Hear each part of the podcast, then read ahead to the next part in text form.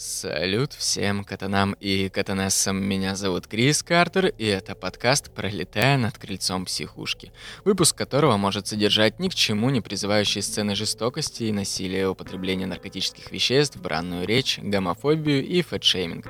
Поэтому, если вы никогда не сидели в «Одноклассниках», Ну, в общем, вы поняли. То, о чем я расскажу вам сегодня, происходило в Австралии, а именно в 90-х годах в городе Аделаида – этот город с населением чуть более миллиона жителей сейчас является вполне ухоженным и даже в некоторой степени туристическим местом на берегу залива Сент-Винсент, который выходит в Индийский океан. Это главный центральный город Южной Австралии и пятый по величине во всей стране. Аделаида славится своими фестивалями, а также спортивными достижениями, в том числе проведением в городе Гран-при Австралии Формулы-1, один из финалов которой был как раз в 1994 году. Тогда Михаил Шумахер показал свой лучший круг в финале. Но, конечно же, далеко не весь город жил тогда фестивалями. Не то что фестивалями, далеко не весь город в то время в полноценном смысле жил. Как и в любом другом крупном городе, в Аделаиде существовали бедные районы, расположенные на окраине – Солсбери-Норт, расположенный к северу от Аделаиды, был одним из таких. Он был когда-то плотно застроен социальным жильем, типовыми одноэтажными частными домиками для семей среднего достатка. Но после кризиса 80-х годов многие жители остались без работы. Район стал наполняться преступностью, кражами, угонами автомобилей и мелким мошенничеством. Те, у кого была возможность, уехали. Остальные же либо продолжали выживать на низкооплачиваемых работах с пособием, либо только на пособие, ну а многие семьи попросту спивались и скалывались. И в этой атмосфере гнетущей повседневной хтони в один из субботних вечеров, как обычно, группа знакомых соседей собралась на кухне одной из них, чтобы выпить пиво, посплетничать, пока все их дети гуляют во дворе, и обсудить то, что обычно обсуждают провинциальные люди, выпивая на кухне. Кто-то гнал на политиков, потом на систему социальных выплат или на бездействие полиции, и, как оно обычно бывает, дело, конечно, в очередной раз дошло за обсуждение геев, педофилов, наркоманов, наводнивших все вокруг, развращающих и травмирующих их детей. Хедлайнером этих кухонных спичей был новый хахаль хозяйки дома, Джо Бантинг. Одним из любимых развлечений в таких посиделках которого было провоцировать гостей на игру «А что бы ты сделал, если бы встретил педофила?». Как правило, в эту игру с удовольствием включались почти все. Ну вот уже пиво допито, время довольно поздно, и все гости потихоньку расходятся по своим домам неподалеку. Они отлично провели время и выпустили накопившийся за неделю пар. Только ни один из них даже не подозревает, что спустя буквально пару лет в соседнем городе Сноутауне полиция обнаружит 6 бочек с... Хотя стоп. Мы все поняли, это True Crime подкаст, ясно, понятно, что в бочках далеко не квас, ага.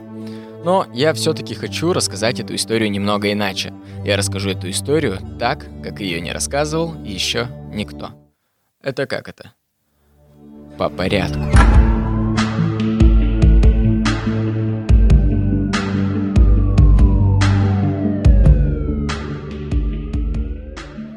Чему это я вообще? Почему нельзя просто взять и рассказать чертову историю? Знаете, я так и планировал. Как только я узнал про этот кейс и только начал погружаться, я думал, что это просто очередное громкое дело о безжалостном насилии одних людей над другими людьми. Но все оказалось сложнее. Настолько сложнее, что сначала я, как обычно, прочел все самые популярные статьи, лежащие на поверхности по этому делу, и я совершенно, блядь, нихуя не понял. Затем я решил посмотреть документалку, чтобы хоть как-то визуализировать прочитанное. И все равно нихуя не понял. Потом вторую, было чуть яснее, затем третью. Потом я посмотрел художественный фильм, экранизирующий историю. Было уже чуть проще. Затем я снова перепрочел статьи, и у меня, наконец, выстроилась, как мне казалось, вся картина. Все ключевые участники, все основные события, но для полного понимания мне не хватало двух вещей. Первое — это описание убийств, которых толком нигде не было. И второе — это детство героев истории. И только из-за этого я решил открыть книгу, описывающую события. Я открыл книгу, чтобы просто взять оттуда, как мне казалось, недостающие частички пазла. Ведь, как мне казалось, всю историю я и так знаю. Но когда я начал читать, я понял, что, несмотря на все документалки, фильмы и статьи, я не знал историю от слова «совсем». У меня не то, что не хватало кусочка пазла. Оказалось, что на протяжении нескольких дней я имел только один кусочек пазла, только одну сторону истории, которую все источники описывают по одному шаблону – бочки. Они все начинают с ёбаных найденных копами бочек с телами. Да, я не спорю, это круто и кинематографично начинать историю с последнего трупа и ареста убийц, а затем разматывать клубок в обратном направлении, рассказывая, как шло расследование. Это круто. Но не в этом случае. В этом случае это дерьмо собачье. Я попытаюсь рассказать эту историю так, как ее увидел я. И такое долгое предисловие не просто так. Я честно признаюсь, я 14 дней и ночей засыпал и просыпался с одной и той же мыслью. Как же мне, блять, рассказать о всех этих людях, чтобы никто не запутался? Честно? Я не придумал. Я решил, что нужно просто начать рассказывать. Вы у меня умницы, я знаю. Давайте все-таки попробуем. И в крайнем случае, если у меня ничего не получится, то вы просто включите следующий мой выпуск. Он, вероятнее, будет уже немного проще. Глава 1. Элизабет. В 1976 году 23-летняя Элизабет Харви рожает своего первого ребенка от женатого мужчины, который был старше ее на 17 лет. И несмотря на то, что Элизабет чуть не умирает при этих родах, отец ребенка просто исчезает, не желая видеть своего сына. Элизабет назовет его Трой. Трой Юды. Спустя три года после рождения первенца, экономя совершенно на всем, перебиваясь на мелких подработках, Элизабет откликнется на вакансию домоработницы в другом городе. Элизабет 26, и ее жизнь ненадолго превращается в сюжет романтической мелодрамы. Новый работодатель оказывается весьма успешным 43-летним ресторатором, он лично встречает Харви с самолета и везет ее в дорогой ресторан. Ужин, в котором совершенно не напоминает собеседование. Как уже можно догадаться, Элизабет ни дня не пробудет его домработницей. Ее новый ухажер, которого зовут Спирс, хоть и был женат ранее, но детей не имел. Поэтому он принимает ее сына, как ей кажется, как родного. Ей так и не удалось влюбиться в Спирса, но он дал ей то, в чем она так нуждалась надежную мужскую опору и поддержку, которой нуждался также и ее сын Трой. Трой тем временем рос непростым ребенком. Он был одновременно умен и агрессивен.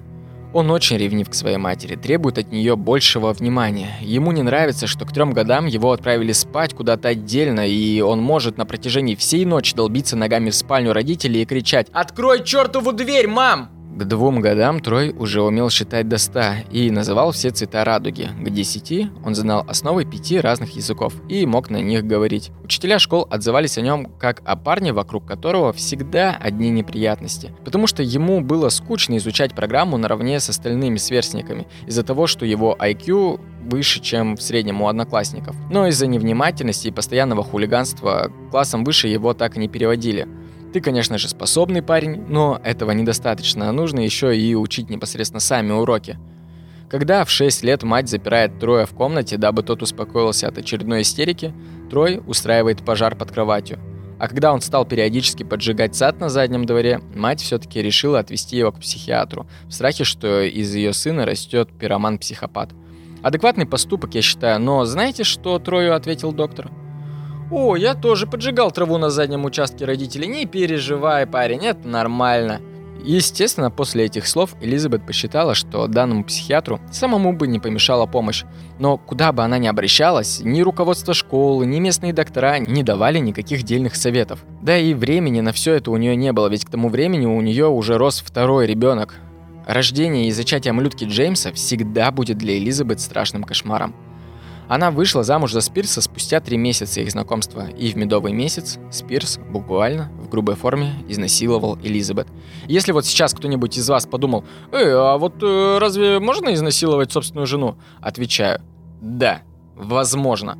Изнасиловать возможно все, что угодно, если это что-то говорит вам «нет», а уж тем более «нет, мне больно». Элизабет бросала в дрожь и отвращение от осознания того, что то изнасилование привело к беременности Джеймсом. Рождение второго ребенка было таким же болезненным, как и первое, но несмотря на это, оба, мать и ребенок, остались живы. Последующий год Элизабет и Спирс будут спать в разных спальнях, но муж продолжал периодически врываться средь ночи к ней в спальню, душить и насиловать супругу, которая на тот момент была уже беременна третьим ребенком. Не выдерживая такой жизни, Элизабет разводится с мужем и начинаются бесконечные суды за опеку над детьми. Она съезжает в отдельный дом, и за ней остается полная опека над Троем. В то время как Джеймс, не достигший еще двухлетнего возраста, проводит с ней время днем, а ночевать отправляется к отцу. Такое судебное соглашение будет длиться еще полтора года. Трем годам Джеймс начинает заболевать. Врачи сначала думают, что у него лейкемия. Парень очень худощав для своего роста, быстро устает и у него выпадают волосы. Все раннее детство Джеймс лечится и находится под наблюдением различных врачей. И как только ему становится лучше, мать думает, что вот, наконец, она может выдохнуть. Но проблемы подбрасывает ее младший ребенок, у которого с возрастом никак не развивается внятная речь. К тому же он постоянно, очень странно, прижимается к своим мягким игрушкам, несмотря на свое взросление. Элизабет лишь тяжело вздыхает. Нет, ну, ну вы посмотрите на него, он снова трахает своих плюшевых мишек, ну сколько можно? Многим позже, уже только к 15 годам, этому парню официально диагностируют задержку в умственном развитии, а чуть раньше и эпилепсию. Но к тому моменту будет уже поздно подбирать подходящую программу обучения в школе. Отношения Троя и Джеймса тоже не складываются. Между ними разница 3 года. Они вечно воюют за внимание родителей. Трой периодически прижимает Джеймса кухонным ножом к стене и угрожает ему убийством. Элизабет перестает выдерживать весь этот кошмар. Трое мальчиков в доме, которые никак не ладят между собой и разводят непрекращающийся хаос. И дабы избежать очередной беременности, мать решает лечь на операцию по перевязке маточных труб и получить, наконец, образование, которое она так хотела. 8 часов под наркозом. Вероятность забеременеть теперь снижается всего до 2%. Элизабет задает вступительные экзамены в педагогический колледж с отличием, но после очередного акта насилия от мужа беременеет четвертым ребенком. Мечты об образовании снова приходится отложить. Да и Джеймс с каждым годом кажется все более эмоционально подавленным и закрытым в себе. К тому моменту для Элизабет открылся еще один страшный факт. Она выяснила одну из причин, почему Джеймс с каждым годом становится все более подавленным. Как оказалось, ее супруг периодически трогал мальчика в интимных местах и заставлял трогать себя в ответ, вплоть до его 7-летнего возраста.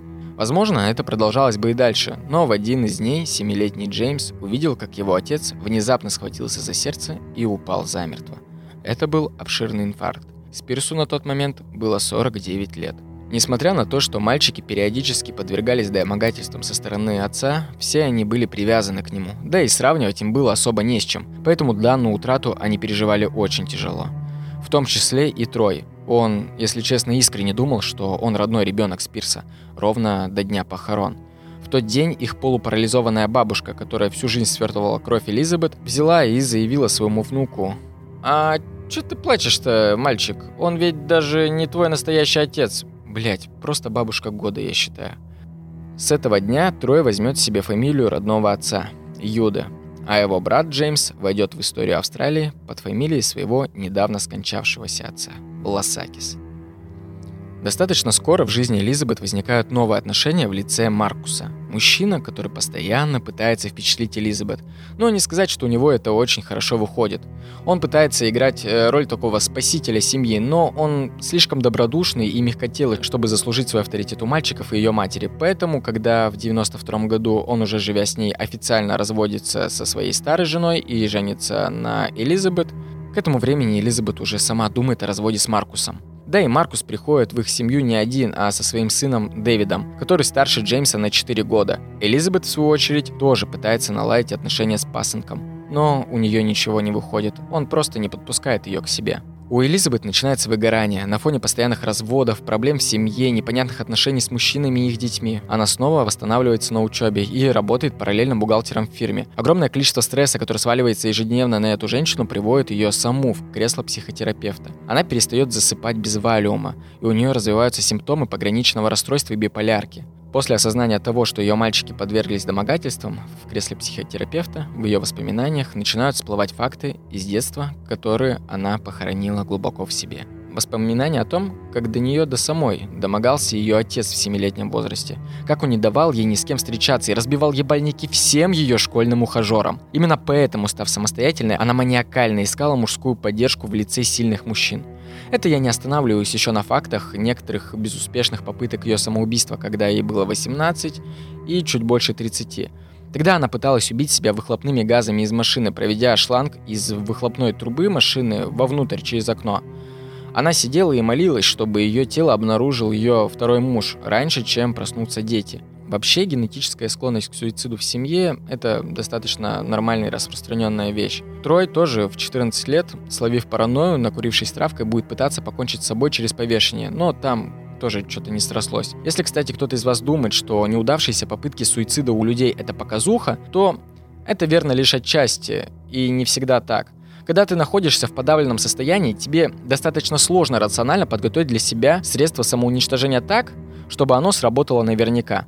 Я заявляю это как человек, который не один раз успевал снимать людей с криво завязанной петли и вытаскивал кое-кого из ванны с неверно порезанными венами, из-за чего кровь вымывалась не так быстро, как могла бы.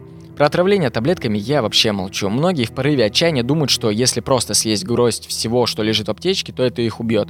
Скорее всего, это убьет вашу печень, селезенку, желчный пузырь, но не обязательно вас. Поэтому лучше не беритесь за это дело. Скорее всего, это просто сделает вас инвалидом. Но это все мелочи по сравнению с теми испытаниями, которые ждали Элизабет впереди. 1992 году у матери Элизабет диагностируют рак пищевода, и теперь ей все больше времени приходится проводить с бабушкой своих сыновей – в то время как те постоянно предоставлены сами себе. Марк тогда переехал в другой дом со своим сыном, а Трой меняет одну работу на другую, покуривает травку и не может ужиться ни с одним боссом. Джеймс Лосакис никак не может найти себе друзей. Это уже пятая его школа и двенадцатый переезд за всю жизнь. Бабушка вскоре умирает, но сразу после этого у Элизабет обнаруживается уже собственная раковая опухоль в груди. Загруженная проблемами, стрессами и заливая все это валиумом, Элизабет упускает из глаз нового соседа, который селится напротив их дома. Этот сосед – Джеффри Пейн. Он быстро находит подход к младшей троице мальчиков. Один слишком маленький и доверчивый, второй, как мы помним, умственно отсталый, а Джеймс Лосагис, 13-летний парень, забитый в себе, в поисках хоть какого-нибудь друга. Пейн поначалу просто безобидно играет с детьми, но позже Элизабет замечает, что мальчики стали еще более зажатые и забитые, чем прежде. Она еще не знает, что Пейн заставляет парней у себя дома позировать голыми на камеру и угрожать им расправой, если те проболтаются кому-нибудь или откажутся приходить и раздеваться на камеру снова. Детям никуда от него не скрыться. Пейн живет по соседству, кресло его Кресло на его веранде смотрит на веранду дома, где живут мальчики. Он живет прямо вот через дорогу. Очень быстро порнографические снимки перерастают в полноценный сексуальный контакт Пейна с Джеймсом Лосакисом. Пейн заставляет парня делать ему минет. «Соси, иначе я убью твою мать!» Элизабет вызывают в школу, говорят, что Джеймс уже давно не появлялся на уроках, но Джеймс замкнут, не говорит ничего. Он по нескольку раз в день закрывается в душе и трет себя мочалкой до крови, пытаясь смыть себя всю грязь, смыть мысли о том, что он теперь гей. Боже мой. Теперь я педик. Я, я гребаный педик. Все это продолжается какое-то время. Замкнутые в себе дети ничего не говорят, ходят по дому, боятся выйти на улицу, а Джеймс часами рисует картинки с изображением кругов ада. Первая помощь пришла внезапно, откуда не ждали. Однажды днем Элизабет открывает дверь двоим странным мужчинам. Ну, как мужчинам. Перед ней стояли высокий накачанный лысый мужик, который представился Робертом Вагнером – а рядом с ним стоял на вид 40-летний мужчина в женском платье с мейком и в парике. Барри Лейн, которого Роберт представил как свою невесту и попросил звать ее Ванессой. Да, вот, именно так, как вы сейчас это себе представили, вы не ошиблись. Именно так оно и было. Элизабет приглашает парочку в дом и заваривает им кофе. Ну и, собственно, пытается выяснить одну простую вещь. Кто вы, блядь, такие? Хули вам нахуй надо? В общем, Ванесса рассказывает Джеймс, что они пришли ей помочь. Они пришли, чтобы раскрыть ей глаза на ее соседа Пейна. Мол, come on, этот тип фоткает и насилует твоих детей, раскрой глаза. На вопрос, откуда у них вообще эта инфа, Ванесса говорит, Come on, я 40-летний мужик в платье, я знаю все гей-комьюнити города, все сплетни, я знаю, где живет каждый блядский педофил. И вот Пейн, Пейн, он как раз один из них. И до нас дошли слухи, что он ебет твоих детей и сливает фотки за бабки другим извращенцам. Тут у Элизабет начинает все складываться. И поведение мальчиков, и странные взгляды ее соседа, и то, как ее дети реагируют на него. Но, несмотря на это, дети ей ничего не говорят. Вагнер и Ванесса убеждают мать написать заяву в полицию. На протяжении нескольких недель полиция будет реагировать на эту жалобу. Потом они вызовут на допрос всех мальчиков, но ни один из них не даст показания против Пейна. Он запугал их слишком сильно. На уже весьма шаткую психику женщины накинулась просто черная пелена. Казалось, что ее жизнь – это полный беспросветный кошмар, и складывая ночами все воспоминания о своей жизни, перебирая в голове всю хронологию своих отношений с мужчинами и вспоминая все насилие, что с ней было, в ее голове щелкает кое-что еще. Утром она встречается со своим сыном Троем и просит честно рассказать все, что касалось его взаимоотношений с ее вторым мужем Спирсом. И Трой сначала ничего не говорит, потом ломается и рассказывает матери, как когда Джеймс и Трой оставались ночевать у Спирса, тот звал своих дружков, и они насиловали мальчиков Джеймса и Троя, когда старшему еще не было и 10 лет. Все. Это коллапс. Элизабет всю ночь прорыдает в да какого ж хуя каждый грёбаный мужик в моей жизни насилует либо меня, либо моих детей? Да что, блядь, не так с этой блядской страной? Давайте сейчас сделаем паузу в пару секунд, чтобы просто оценить степень отчаяния и охуевания этой женщины в тот момент. Эти пару недель Вагнер и Ванесса поддерживают ее, находясь рядом. Вагнер играет с парнями в Nintendo, а Ванесса сидит с ней часами на кухне и, как кажется, успокаивает Элизабет. Но на самом деле просто без остановки травит рассказы о педофилах, что, конечно же, не очень радует женщину. Затем Пейн выходит под залог и спокойно селится обратно в свой дом. И каждый вечер с ухмылкой смотрит на Элизабет. Она готова разорвать его в клочья, но не знает, что делать. Без показаний мальчишек полиция бессильна. Тогда когда Ванесса и Вагнер говорят, что они знают того, кто может ей помочь. Тогда в один из типичных вечеров Элизабет она слышит резкий шум двигателя за. Выйдя на улицу, она видит его. Он ворвался в ее жизнь как темный рыцарь на черном байке БМВ. Он подъехал вплотную к дому Пейна, упершись передним колесом в его входную дверь, поражая дальним светом фар его окно. Под сидушкой всадника виднелся 39-й калибр. Эй, педрила, чертов, а ну выходи! Чё, уже не такой смелый, когда надо иметь дело с мужиком, а не с детьми и одинокой женщиной? Выходи поиграем, а? Может, наберешь копом? Думаешь, если копы не помогают людям против тебя, они помогут тебе? Да копы хуй клали на этот район, чувак, и на все, что тут происходит. Пейн забился, как запуганная мышь, как будто смерть и возмездие ломится в его дверь. Он выключил свет во всем доме и решил просто не выходить. Элизабет смотрела на это, и она давно не испытывала такой восторг. Наконец-то в ее жизни появился сильный мужчина, готовый защитить ее и ее детей от тех, кто только называет себя мужчинами. Всадник слез с мотоцикла, заглушил двигатель, снял шлем и повернулся к ней. «Привет, я Джо», Джо Бантинг. Джо было 28. Он был на 14 лет моложе Элизабет.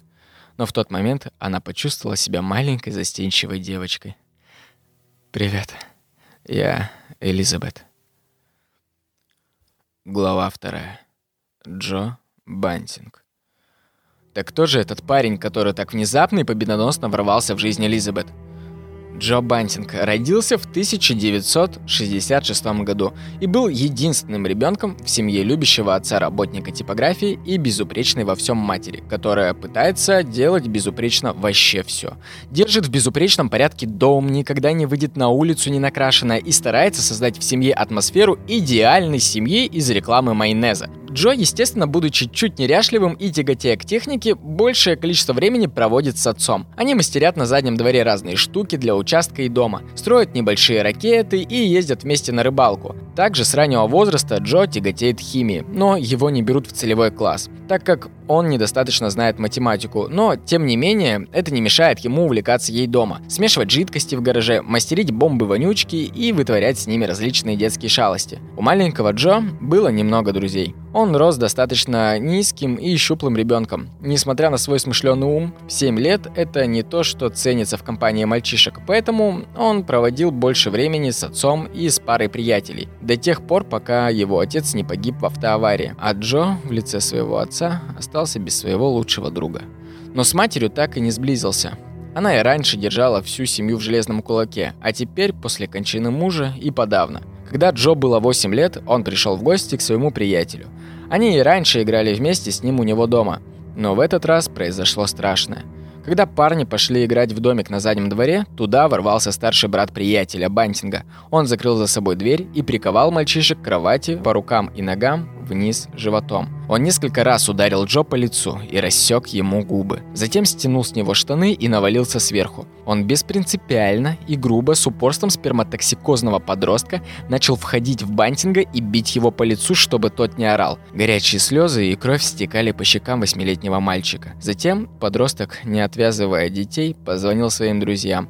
Джо лежал и слышал этот разговор. Парень хвастался своим приятелям, что он только что сделал, и пригласил их в гости, пока детишки еще связаны.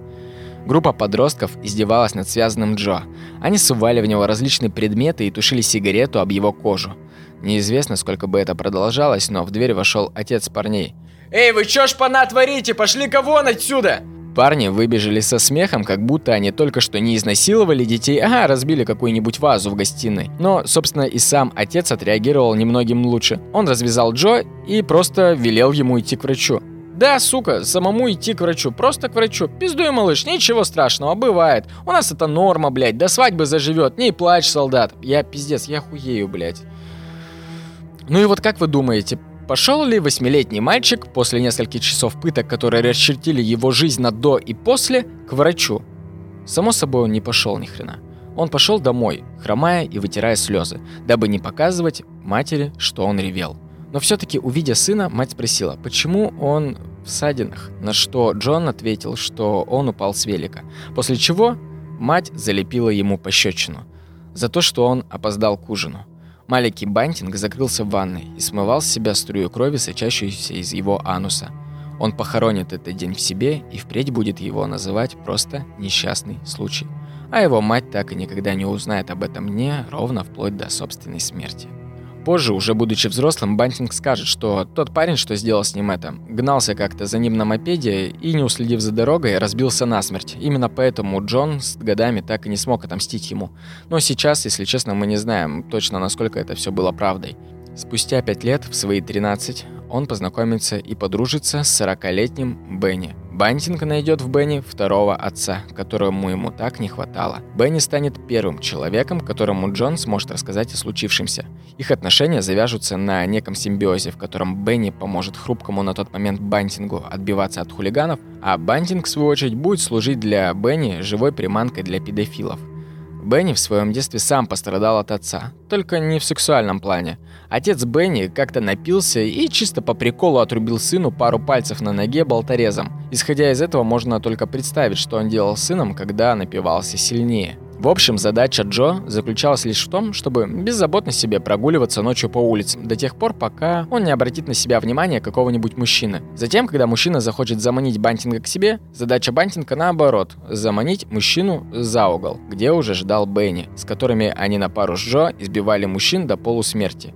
Бенни был охотником на педофилов – и учил подрастающего Джо всему, что умел сам. Естественно, Джо не рассказывает об этом знакомстве матери. Он вообще ничего не рассказывает ей. Он растет довольно самостоятельным парнем. Сам устраивается на работу в 17 и теперь свое отсутствие дома может прикрывать отмазкой типа, что он теперь уезжает на работу. Джо даже не скажет матери, что у нее появилась внучка, тоже, когда Бантингу еще 17. Но он не испугался отцовства. Он молча съехал от матери, чтобы разделять какое-то время опеку над ребенком с его уже бывшей девушкой Тэмми. Его бывшая была молодая и хотела еще погулять. Она оставляла дочку Бантингу, когда уходила на свидание с новым парнем.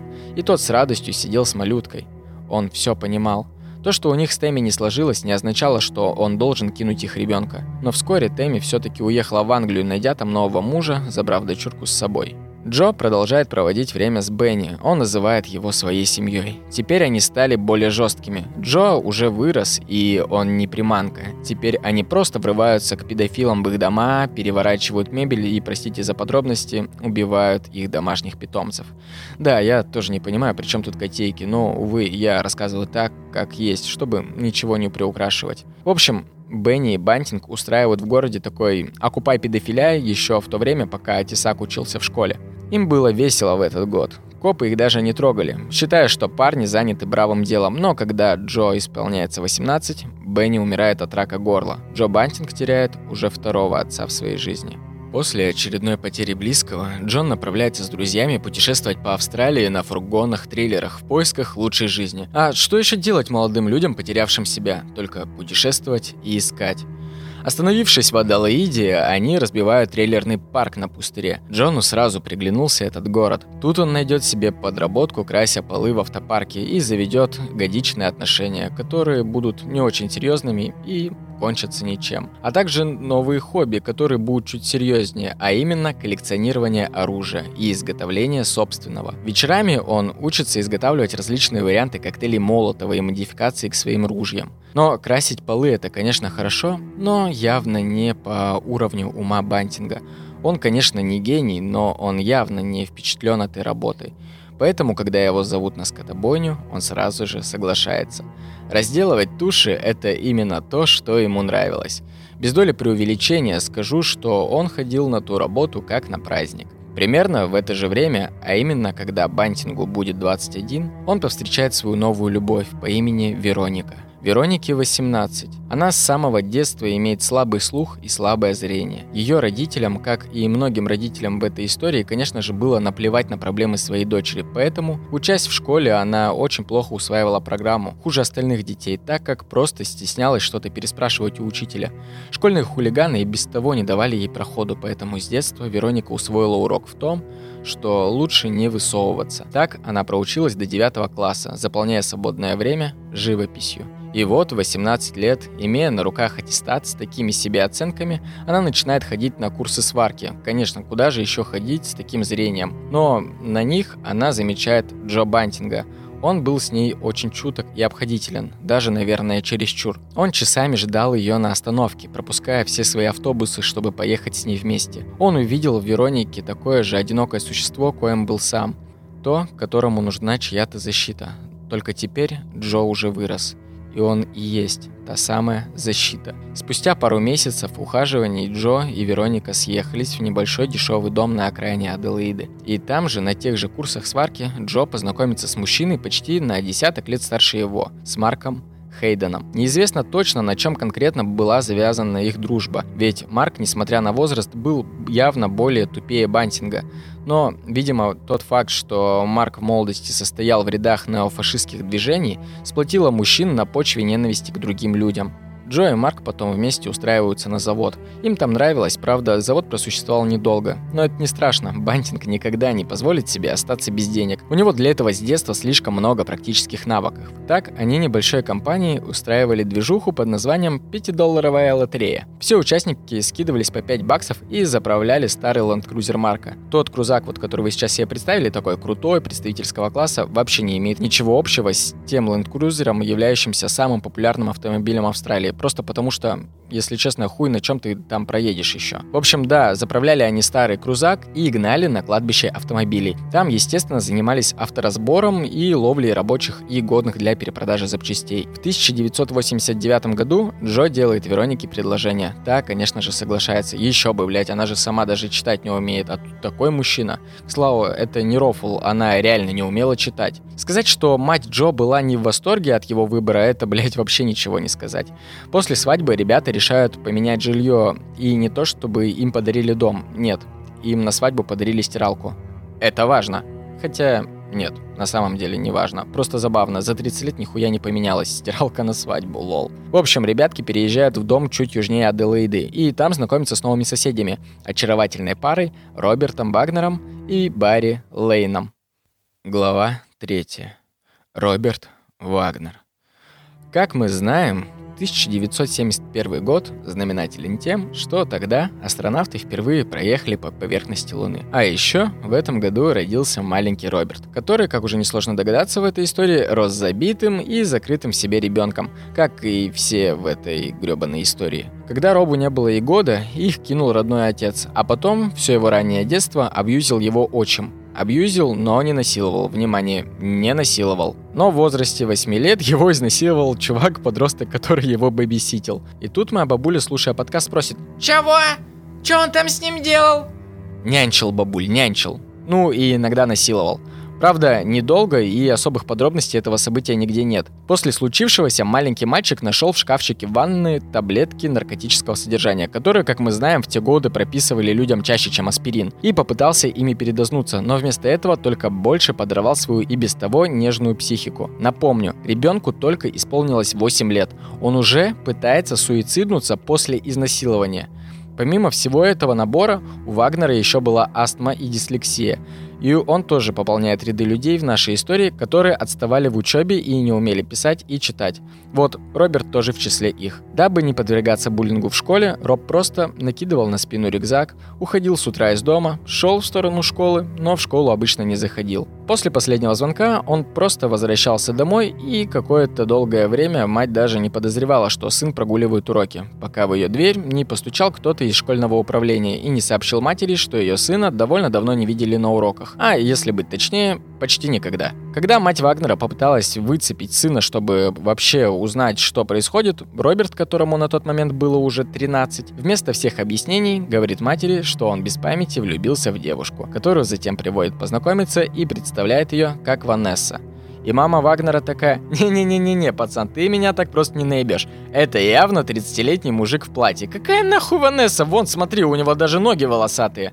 Роберт, конечно же, говорит матери, что та бесчувственная дрянь и уходит из дома. Конечно, копы несколько раз ловят и возвращают Роберта домой, но как только ему исполняется 14, что является возрастом сексуального согласия в Австралии в те годы, Вагнер уходит в закат со своей новой возлюбленной и не появляется на радарах еще 4 года. Если бы Киплинг знал об этой истории раньше, он бы понял, насколько банальна его книжка про Маугли. Мальчик, воспитанный волками? Хуйня! Мальчик, воспитанный трансухой? Как тебе такое, Киплинг, а? Что же это за чудо такое, которое врывается в вашу жизнь в платье на волосатые ноги, совращает вашего подростка и уходит с ним в закат? Знакомьтесь, Барри Лейн. Родился он в 1955 году и при рождении носил другое имя, но мы не будем в это вдаваться, потому что в истории и так много разных имен. Итак, Барри был четвертым по старшинству из своих 11 братьев и сестер. Он рос в очень бедной семье в шахтерском городке, в котором котировались лишь мужская суровая мускулинность. Но Барри не был таким и где-то в возрасте 9 лет узнал, что у его сестер есть вагина и прикольные наряды. Не обнаружив ни того, ни другого у себя, он, преисполненный чувством несправедливости, перевоплощается в гламурную кисулю по имени Ванесса. Сначала он переодевался только у себя в комнате. Затем, в возрасте 12 лет, начал выглядывать в таком виде из-за двери дома на улицу а в 15, набравшись смелости, уже гордо шел при параде вдоль дорог города, подмигивая проезжающим дальнобойщикам, которые сигналили ему в ответ. Ванессе нравилось внимание, и он почти всегда ощущал себя женщиной, иногда искренне веря, что спазмы внизу его живота ознаменовывают надвигающиеся месячные. Но, тем не менее, в сексуальном плане ему всегда нравились мальчики, причем многие младше его. В возрасте 25 лет он попадает за решетку за растление 12-летнего. В тюрьме его, естественно, опускают до самого низа тюремной иерархии. И даже после освобождения Барри приходится пройти некий курс э, восстановительной терапии у психиатра. Он продолжает жить образом Банессы. Хоть и с возрастом его грубое тело все сложнее выдать хоть за что-то немного сексуальное. Несмотря на попытки преобразовать его за счет гормональной терапии, которая ему по каким-то причинам не помогает. Барри ведет классическую жизнь провинциальной тарансухи духе, тусуется в местных гей-барах и поддерживает связи со всем ЛГБТ-сообществом города. И, несмотря на то, что в тюрьме ему совершенно не понравилось, после отсидки за совращение несовершеннолетнего, как мы уже знаем, он встречает 13-летнего Роберта Вагнера, который одиноко шастает по району туда-сюда, не имея друзей, так как все они в школе, а он нет.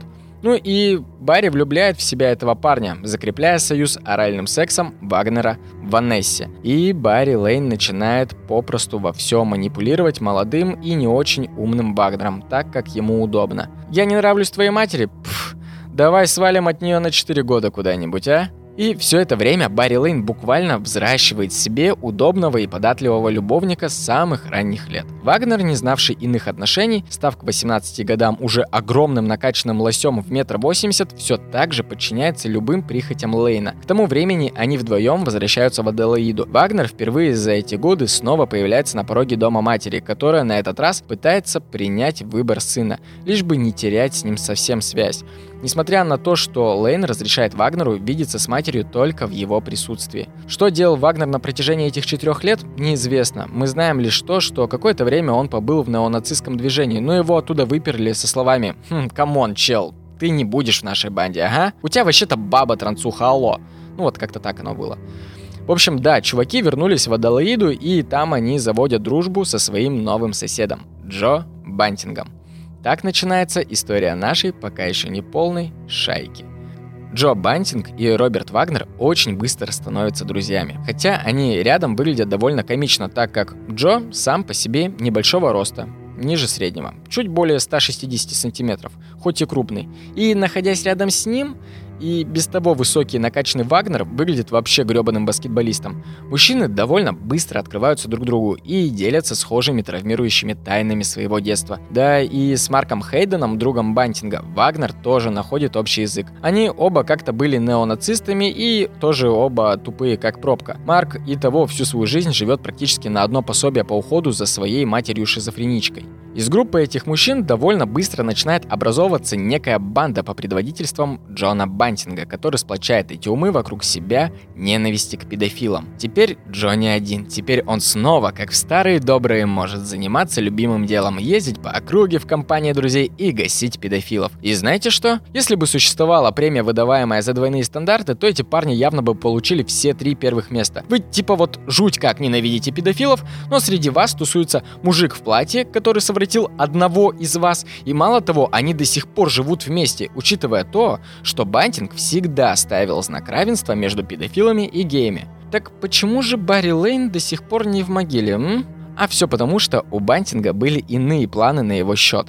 Барри Лейн знал всех геев и педофилов в городе, и Бантингу нужна была эта информация. Этому парню нравилось чувствовать себя неким гением правосудия, и поэтому он не просто разводил Лейна на имена и записывал всю информацию себе в блокнот, нет. Он сделал целую доску на стене, увешанную стикерами с именами возможных будущих жертв, и перетягивал между ними красную нить, как в старых детективных романах. Лейн тоже не дурак, и понял, с кем на этот раз связался его любовничек. И он также понимал, что на сей раз ему не получится встать между этой дружбой и манипулировать Вагнером. Джон сам тот еще манипулятор поумнее и посерьезнее. Следовательно, мало того, что вставать у такого парня на пути было бы опасно, так Барри и сам понимал, что он немного гей и попытался сберечь свою шкуру. Поэтому решил, что он лучше будет играть на стороне Бантинга и предоставлять ему список, чем самому в этот список входить. И таким образом, одним из имен на желтых стикерах был 19-летний Клинтон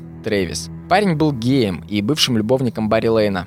Да, получается, еще до Вагнера, то есть когда Клинтону было примерно 12, как я понимаю. Если, конечно, Лейн не спал с ним в момент отношений с Вагнером. Трэвис и сам был не без греха. Ходят слухи, что этот парень с веснушками, золотыми волосами, кривой улыбкой и оранжевым маникюром также был замечен в сексуальном нападении на подростков. Тревис жил на социальное пособие, и Бантинг называл этого парня «счастливые штаны», так как ему никогда не приходилось работать. Клинтон Тревис стал некой отправной точкой для нынешней шайки. Можете назвать это обрядом посвящения. В 1992 году Бантинг перешел с супругой в гости к Вагнеру и Лейну, а затем мужчины внезапно сели в машину и уехали, оставив Веронику одну возиться с кошками. Как говорила потом Вероника, я никогда не задавала мужу лишних вопросов. Он всегда учил меня не лезть в мужские дела. Если они куда-то и собираются ночью, а приезжают под утро, значит так нужно. И да, обычно так и происходило. Бантинг обычно возвращался под утро с практически новой бытовой техникой и ценными вещами. Ее муж настоящий добытчик, нет смысла задавать ему лишних вопросов. Но в ту ночь у мужчин были иные планы. Они пригласили Клинтона Тревиса в дом Бантинга на пару кружек приятельского кофе. И знаете, Джон умел к себе располагать. Все обычно охотно тянулись к его обществу и спокойно принимали его приглашение. И пока Трэвис пил кофе в гостиной, Бантинг подкрался сзади и несколько раз ударил его по голове лопатой, забив парня до смерти. Группа мужчин загрузила тело в ленд-крузер и отвезла в лес в заранее заготовленную для Клинтона могилу. Они довольно быстро избавились от тела и вернулись по домам, как ни в чем не бывало. Миссия выполнена. Теперь, по мнению банды, в Аделаиде на одного педофила меньше. Осталось еще примерно м- дохуя. Надо сказать, что у мужчин лишь единожды за все время спросят, видели ли они где-нибудь Клинтона. Они ответят, да, мы хз, где он.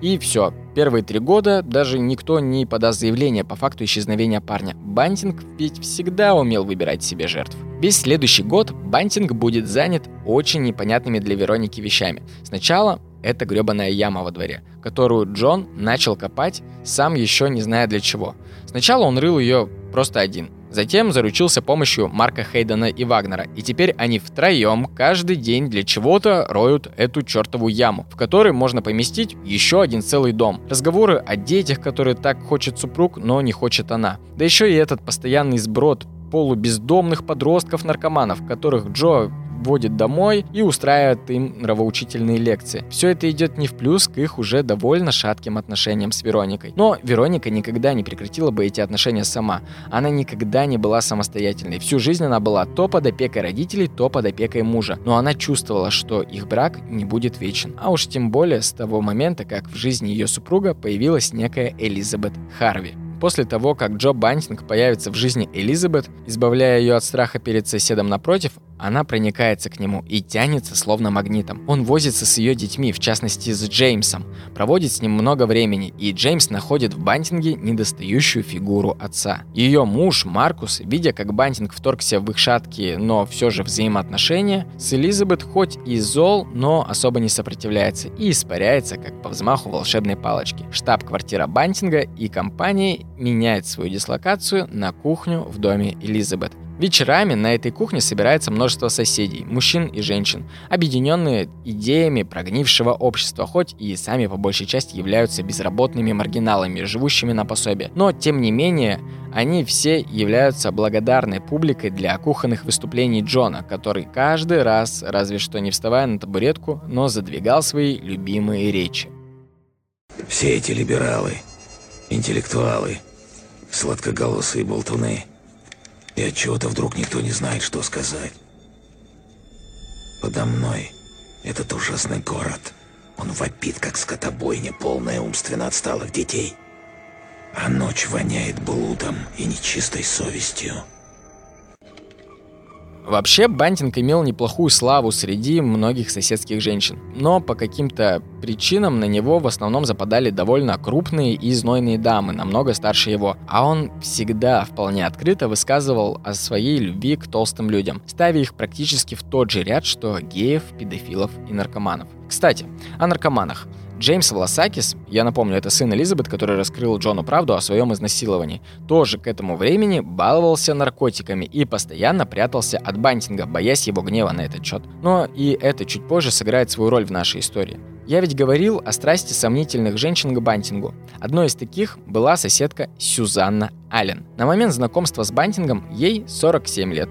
У них с Джо 16 лет разница, но это не мешало ей слать ему любовные письма, оставляя отпечатки помады на конверте. Джо же, в свою очередь, не просто игнорировал данные любовные послания. Он вообще гордо, с нескрываемым презрением зачитывал их на кухне кругу своих друзей. На самом деле Сюзанна всегда была падкая на мужчин. В 14 лет она сбежала из дома, и уже через 10 лет, к 24, у нее было двое бывших мужей и по два ребенка от каждого, которых она периодически сплавляла на воспитание своей сестре – Сюзанна была просто помешана на мужском внимании. Она очень быстро влюблялась практически в каждого случайно трахнущего ее дальнобойщика. И, естественно, никто из них не задерживался в ее жизни надолго. Дети выросли, и по ее участку уже бегали внуки. А Сюзанна то и дело проводила вечера в караоке-барах в надежде, что сегодня она снова уснет не одна. И вот, в один из прекрасных дней, Барри Лейн и Роберт Вагнер обратились к ней за небольшой помощью. Им нужно было куда-то припарковать дом на колесах, в котором жил парень по имени Рэй Дэвис. «О, это что у вас? Трейлер с мужчиной на моем заднем дворе? Я согласна». Вообще-то, Рэй Дэвис — это очередной странный знакомый Барри Лейна с неопределенной гендерной идентичностью. Оба его родители умственно отсталые, и это не фигура речи.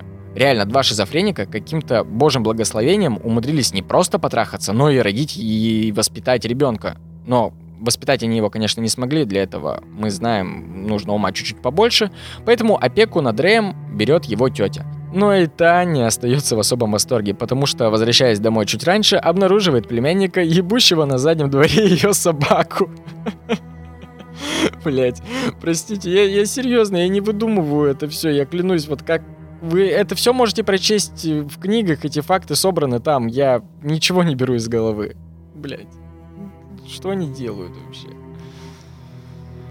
И вот наш Рэй Панин переезжает со своим трейлером на участок Сюзанны. Там он продолжает себе спокойно заниматься сексом с собаками, но не только с собаками, как говорится, едины. Рэй периодически пытается заманить туда и бегающих во дворе внуков своей новой соседки. А иные соседи жалуются Сюзанне, что ее новый любовник имеет привычку заниматься вот тем словом, которое я обычно не могу выговорить, это вот когда ты выбегаешь такой в плаще и раздвигаешь его такой «Хоба! А ты там голенький!» Вот этой хуйней он занимался. Он, короче, выскакивал из кустов и начинал дрочить на прохожих. И все бы у него, наверное, было прекрасно, если бы со временем Сюзанна не начала бы подозревать своего нового парня в домогательствах к ее внукам, которых она все-таки, видимо, любила больше, чем сомнительные хуи в своем влагалище. Ну и, собственно, взболтнула об этом своему крашу, Джону Бантингу. Тем самым, сама того не подозревая, подписала своему любовнику смертный приговор – моменту, когда это произойдет, Бантинг уже однозначно решит связать свою жизнь с Элизабет. Он просто скажет Веронике, чтобы та съезжала с фермы, на которой они жили последние годы и в которой Бантинг крыл яму, в их старый дом, который остался в собственности и в котором они жили с Джоном еще до свадьбы. Вероника давно ждала этого разговора и была в принципе к этому готова. В канун Рождества 95-го Элизабет с детьми была в доме в Аделаиде, а Джон и Вагнер же предложили Рэю Дэвису прокатиться с ними на тачке. Машина Машина двигалась в сторону фермы Бантинга, и пока Джо был за рулем, Вагнер внезапно начал избивать Рэя Дэвиса, который вообще поначалу не понял, что тут происходит. Только когда его кости начали хрустеть под тяжелыми ударами Вагнера, Рэй начал понимать, что парни не шутят. Рэй хнычет от боли, а Вагнер разбивает ему нос и говорит «Ты же будешь хорошим педиком, да?» Машина доезжает до фермы, и мужчины закидывают Рэя в ванную, и если первое описанное убийство было скорее их пилотным кейсом, то с Рэя Дэвиса модус операнди банды начинает приобретать фирменный фирменные очертания. Рэй сидел в ванной в то время, как Вагнер бил его металлической палкой по яйцам. Он начинал входить во вкус и бить Рэя по другим частям тела. «Эй-эй-эй, полегче, ты же убьешь его нахуй, он не должен умереть!» «Так, быстро!» смеялся Бантинг. Затем исколоченное тело Дэвиса загрузили в багажник в позе эмбриона, и когда машина тронулась обратно в сторону Аделаиды, у Джона зазвонил телефон. Это была Элизабет. Эй, черт возьми, где тебя носит? Почему ты не брал трубку? Я же боюсь за тебя. Я думала, ты попал в аварию. Тихо, тихо, тише, детка, тише, тише. Со мной все хорошо. Я скоро буду дома, и я везу тебе подарок. Они подъезжают к дому, вытаскивают избитого Рэя из машины, и Джон, глядя на свою возлюбленную, такой «Та-дам!» Нет, Джон, я, конечно, все понимаю, но ты сказал, что везешь мне подарок.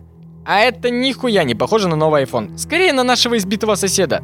да ладно тебе, детка. Пойдем, тебе понравится. Роб, тащи этого пидора в ванную. Пытки в ванной продолжаются несколько часов. Элизабет сидит на кухне и с охуеванием слышит, как за стенкой оскорбления и удары сменяют друг друга. Она нервно курит сигарета за сигаретой, но с каждой затяжкой слышит либо оскорбления, либо крики, либо удары. Удары и крики. Трое не было дома. Младшие дети спали в своих спальнях. Им было запрещено выходить оттуда. Только Джеймс Власакис был в курсе происходящего.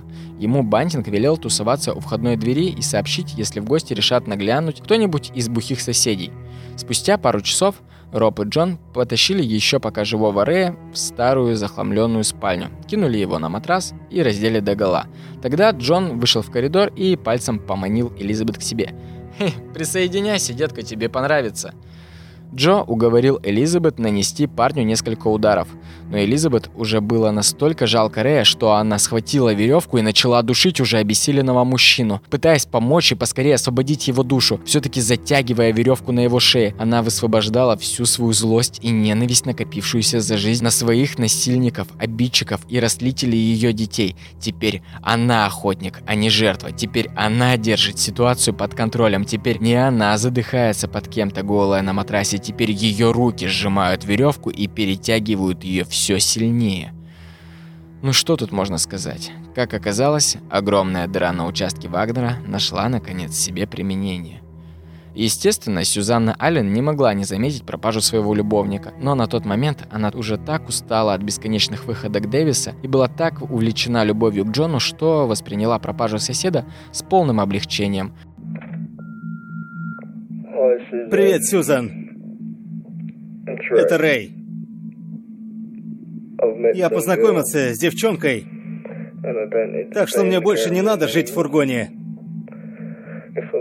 Если я забыл что-то, оставь это себе. Забирай все. Спасибо, милая. Пока. Но ничего страшного, очень скоро Бантинг сделает все, чтобы она поскорее встретилась со своим теперь уже бывшим парнем. Слушай, Джон, окей, ты ненавидишь геев и педофилов. Это одно и то же, Элизабет. Хорошо, допустим, для тебя это одно и то же. Еще ты ненавидишь полных женщин. Почему? Эти жирные твари настолько беспомощные, что не могут удержаться от лишней дюжины эклеров. Именно поэтому они не в состоянии поднять ничего тяжелее кастрюли. Какой от них вообще толк? Ага. А еще кто? Зубные феи. Зубные феи? Точно. Это женщины, которые знают о том, что их детей расливают, но ничего не делают. Они на самом деле такие же педофилы. А ты знаешь зубных фей? Сюзанна Аллен. Аллен? Почему она? Знаешь, когда копы приходили в ее дом с проверкой, она не пускала их на задний двор, потому что там, вместе с ее детьми, бегал ее пидорок без штанов. Она боялась, что копы загребут того, кто ее трахает, и думала, что сама разберется с Рэем. Чем она лучше педофила? Но ведь Рэя больше нет. Да, детка, Рэя больше нет, но кто-то должен разобраться теперь с Сюзанной. В ноябре 1996 года Сюзанна принимала ванну. Не то чтобы она принимала ее так редко, что я решил уточнить эту дату, просто в тот день к ней ворвался Джо Бантинг. И она только бы подумала, что тот, кого она так любила, пришел наконец-таки заняться с ней любовью. Кстати, мы до конца не знаем, спали ли они до этого момента или нет, но время они проводили достаточно много. В общем, думала она об этом ровно до первого внезапного удара ей по лицу. Затем в ванну вошел Вагнер – в некоторых источниках утверждается, что женщина подвергалась пыткам на протяжении 20 дней, прежде чем хулиганы начнут ее расчленять. Правда, расчленять ее начали еще во время пыток. Отрезали ей грудь и снимали с нее скальп. А когда тело Сюзанны окончательно сдалось, Бантинг продемонстрировал Вагнеру весь свой опыт работы на скотобойне. Кстати, я в прошлом выпуске говорил, что я думаю о ребятках, работающих на разделке животных, но сейчас не об этом. Сказать, что женщину разобрали по частям, не сказать ничего. Джо методично отделял и споласкивал каждый малейший орган и даже кости, попилив все от суставов ног до позвоночника. В таком субпродуктном виде ее было очень удобно разложить по отдельным мешкам и закопать в могилу Рэя Дэвиса. Джон обещал воссоединение, Джон сделал. Начиная с этого убийства, Джон сделает из своего кровопролитного хобби неплохое средство заработка. Когда дочь Сюзанны спустя пару месяцев все-таки сможет запросить данные по счету матери, она узнает, что платежи, которые приходят ей от социальной службы, ежемесячно снимаются в разных городах Австралии. Плюс ко всему, Сюзанна оставит сообщение на автоответчике с сообщением о том, что она покинула город и просит не искать ее и вообще оставить ее в покое. Алло, мам? Я звоню, чтобы сказать тебе, что я тут с кое с кем познакомилась. Его зовут Анди. Анди хочет, чтобы мы жили на севере. Так что я уезжаю. Не волнуйся, он тебе понравится. Он не похож на других. Люблю тебя, пока. Да, как вы уже могли догадаться, теперь Джо не просто убивает, но и достает у жертв номера и пароли банковских карт, а также записывает голоса жертв на диктофон. Но как он это делает, я расскажу в описании следующего убийства, которое также не заставит себя долго ждать. Кстати, забавно, что после ареста Бантинга соседи Джо признаются, что по доброте душевной помогали ему таскать кирпичи, чтобы заделать яму за домом такого милого соседушки. Поэтому, когда ваши соседи просят вас помочь с переездом и загрузить тяжелый шкаф в лифт, Проверьте на всякий случай, почему он, сука, такой тяжелый. Такой же тяжелый, как и детство следующей жительницы Солсбери Норт, Николь Зуриты. Николь родилась не здесь, но перед тем, как сюда перебраться в 11 лет, ее насилует отчим. После чего в 12 лет она решает сбежать в Сидней, но ее ловят копы за бродяжничество и за то, что она несовершеннолетняя. И, знаете, думаете, родители понесли хоть какую-то ответственность за то, что проебали ребенка? Отнюдь. Наказание получает только сама Николь с пометкой в личном деле «неуправляемый подросток», а затем отправляется в приют для тяжелых детей. Охуенная, кстати, я считаю, формулировка. Неуправляемый подросток. Такое чувство, что до 2000-х мы жили в какое-то темное время, и люди не знали, что детьми не нужно, блин, управлять. О них нужно, например, заботиться или воспитывать. Но, блядь, нет, мы лучше будем их насиловать и сплавлять в детдом, когда они сбегают из дома. Кстати, из приюта Николь тоже сбежит. Спустя какое-то время она узнает от родной сестры, с которой с возрастом начнет поддерживать связь, что и та была подвержена регулярным насильственным действиям, но она не сбегала и прожила с родителями столько, сколько ей позволял закон. Когда Николь исполнится 23, она рожает своего первенца от мужчины, который по старой доброй австралийской традиции бросает подругу с ребенком практически сразу же после родов. Тогда Николь требуется поддержка. Она узнает, что ее сестра сейчас живет в Аделаиде и готова помогать в воспитании дочери. Ну, следовательно, Николь переезжает туда. Уже живя и устроившись в Аделаиде, поселившись рядом с сестрой, Николь знакомится с ее новым парнем с Питером. А тот, в свою очередь, познакомил ее со своим братом Майклом Гардиером, который, правда, просил называть его никак иначе, как Мишель. Ну, раз просит, значит, ты мы так его будем называть, окей? Мишель не родной брат Питера. В свои 14 его усыновила новая семья.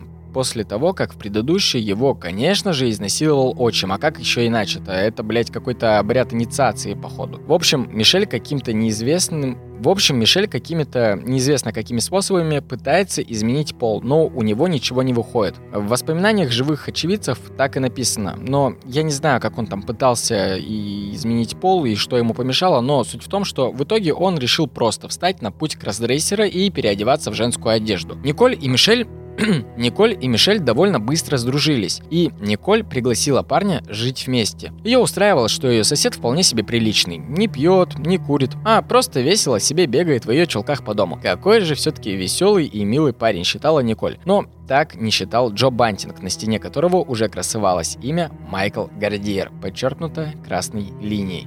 Вагнер и Бантинг выгадали время, когда Николь соберется уехать из города на пару недель. Тогда они заманили Мишель в свою машину и повезли туда же, на ферму. Бантинг немного усовершенствовал ванную и повесил крепкую балку под потолком. На шею Мишель накинули веревку со скользящим узлом. Суть данной пытки заключалась в том, что веревка не затягивалась на шее в том случае, если Мишель стоит в ванной в полный рост. Но при этом существовала небольшая загвоздка в виде Роберта Вагнера, который разбивал металлической палкой ноги Мишель в труху. Он удар за ударом перебивал суставы и выбивал коленные чашечки, как мячи для бейсбола. «Ну что ты, Майкл, тебе всего-то нужно удержаться на ногах, маленький ты пидор», — говорил Джо. Босые стопы Мишель соскользнули по поверхности мокрой эмали ванны в последний раз, и когда веревка начала затягиваться, Мишель уже был не в состоянии встать обратно. на момент смерти Майклу Гардьеру было 19 лет. Когда прошло две недели с момента случившегося, Николь вернулась домой и мало того, что не обнаружила своего соседа, так еще и опешила от того, что в ее доме пропала вся ценная бытовая техника. «Это что, я пустила этого сукина сына в свой дом, а он свалил куда-то с моими вещами?» – заверещала хозяйка. Позже она найдет записку, оставленную Мишель, и сообщение на автоответчике с просьбой простить его за такое кидалово. Еще несколько месяцев Николь в ярости перевернет пол Аделаиды в поисках Майкла, ну, точнее, своей украденной бытовой техники. И когда она обратится за информацией к мужчинам, Вагнер и Бантинг пустят ее по ложному следу. Мол, видели Майкла где-то на погрузочной станции в нескольких милях от Аделаиды. Также Джо подкупит несколько работяг, чтобы те подтвердили, что видели, как Майкл покидает город. Шалость, как говорится, удалась. Со временем Николь отчается искать пропавшего соседа. Про Майкла многие даже не вспомнят, а его социальные начисления будут регулярно сниматься в разных частях страны.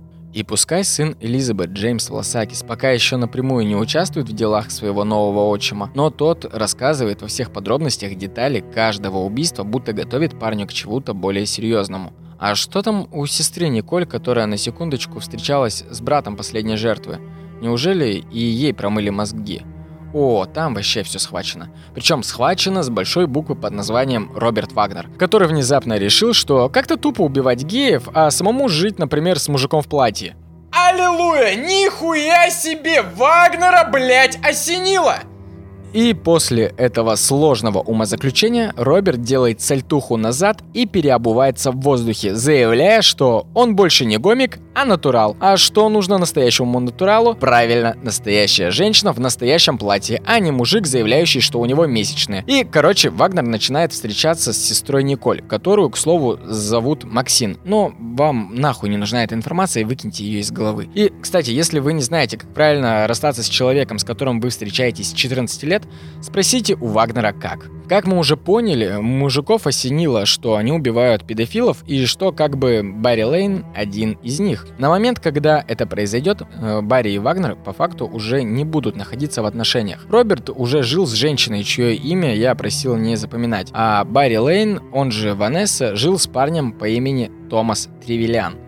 И вот честно, не знаю, какой Кашпировский живет в голове Джона Бантинга, но он каким-то образом смог убедить Томаса, нового сожителя Ванессы, не просто никому не говорить об убийстве, но и, сука, помочь его осуществить. Я, я не знаю, каким, блядь, даром убеждения нужно обладать, но в другой жизни он бы точно бы был бы неплохим вербовщиком в военное время. Расправиться с Лейном было решено прямо в его доме. Естественно, самым ярым и инициативным был Роберт Вагнер. И Бантинга очень веселил весело наблюдать за тем, как Роб пиздит свою бывшую с криками «Ты забрал меня из семьи и трахал меня, когда мне было всего 14!» Я вот думаю, алло, тебя же до этого все устраивало? И Ванесса явно думала так же, но Вагнер не думал останавливаться, а их местный гений попыткам изобрел новый любимый способ узнавать пароли банковских карт. Он по одному, как виноградины, давил пальцы Лейна плоскогубцами. Хули он так орет, завяжи ему нахуй рот, Томас! Ну что, старый педик, может ты все-таки скажешь пароль от карты? Смотри, Роб, я сломал ему уже четыре пальца, а он все молчит. Джо, как насчет снять с него повязку? Повязку, может, он тогда что-то скажет? Ну, тогда же он начинает орать. Нет, ну давай попробуем снять повязку и какое-то время не врывать ему, например, ногти. О, малой, да ты сечешь. Вся эта оргия пыток будет продолжаться еще сутки. Не то чтобы Лейн не говорил пароль от карты, нет, он сказал его практически сразу. Просто Джо Бантин, как мы знаем, не очень торопливый по части убийств. Эй, вставай, просыпайся, кусок дерьма. Ты сейчас позвонишь матери и скажешь, что она старая шлюха, и что ты не хочешь больше иметь с ней ничего общего. Как потом вспоминает Сильвия Лейн, сын позвонил ей утром 17 октября 97 года и буквально пару минут говорил с ней абсолютно нормально. Но потом в трубку посыпалась волна бессвязных оскорблений. Она понимала, что сын, будучи трезвым, не мог ей такое сказать. Она слышала, что на заднем фоне был кто-то еще. Она хорошо знала Вагнера и Бантинга, но это явно не могли быть они. Джо и Роберт хорошие и добрые мальчики, которые всегда помогут. А вот его новый сожитель Томас, она чувствовала, что он явно не очень хороший человек. Это был последний раз, когда Сильвия слышала голос своего сына. Тело Барри Лейна замотают в скотч и ковер и оставят тухнуть в доме еще на 4 дня, а уже затем вернуться за ним, дабы законсервировать тело в одну из пластиковых бочек, в такую же, в которой уже мариновалось тело Майкла. Привет, Крис. Это твой брат Барри. Хотел тебе сообщить, что я еду в Квинсленд. Не знаю, буду ли брать попутки всю дорогу или сяду на автобус. Должен быть там через пару дней. Думаю, что меня некоторое время не будет дома. Ты не скажешь маме?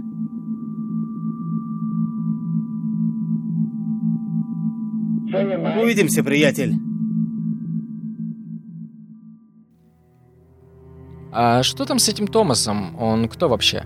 Этот 18-летний парень, которого не взяли в армию, но он всегда ходит в военной форме. Никогда не выходит из дома без своего резного ножа и никогда не забывает надеть фольгу под шапочку, чтобы враги не могли прослушать те голоса в его голове, которые становились громче на протяжении последних трех месяцев, как он перестал пить таблетки, которые прописал ему доктор от параноидальной шизофрении.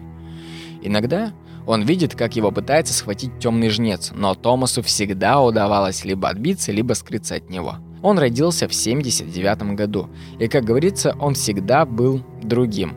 В первый раз он попытался убить себя в 11, повешавшись прямо на собрании бойскаутов. Почему я говорю в первый? Потому что, когда ему поставят диагноз в 14, после этого он еще дважды попытается убить себя. Сначала выстрелом из ружья. Ну, вы понимаете, это 94 год. Тогда было модно убивать себя из ружья. А потом снова, через повешение. К 18 годам Томас перебрался в Аделаиду. Соседи рассказывают, что он был настолько странный, что когда мать гуляла с маленькой дочерью и собакой, Томас выскочил на тротуар, угрожая собаке ножом прямо на глазах ребенка. Ну и коль у Томаса не хватало таланта повеситься самому, на помощь, как обычно, пришел добрый сосед Джо, который подумал, что, во-первых, как-то рискованно оставлять такого долбанутого подельника в живых, а во-вторых, у этого парня тоже есть неплохое пособие.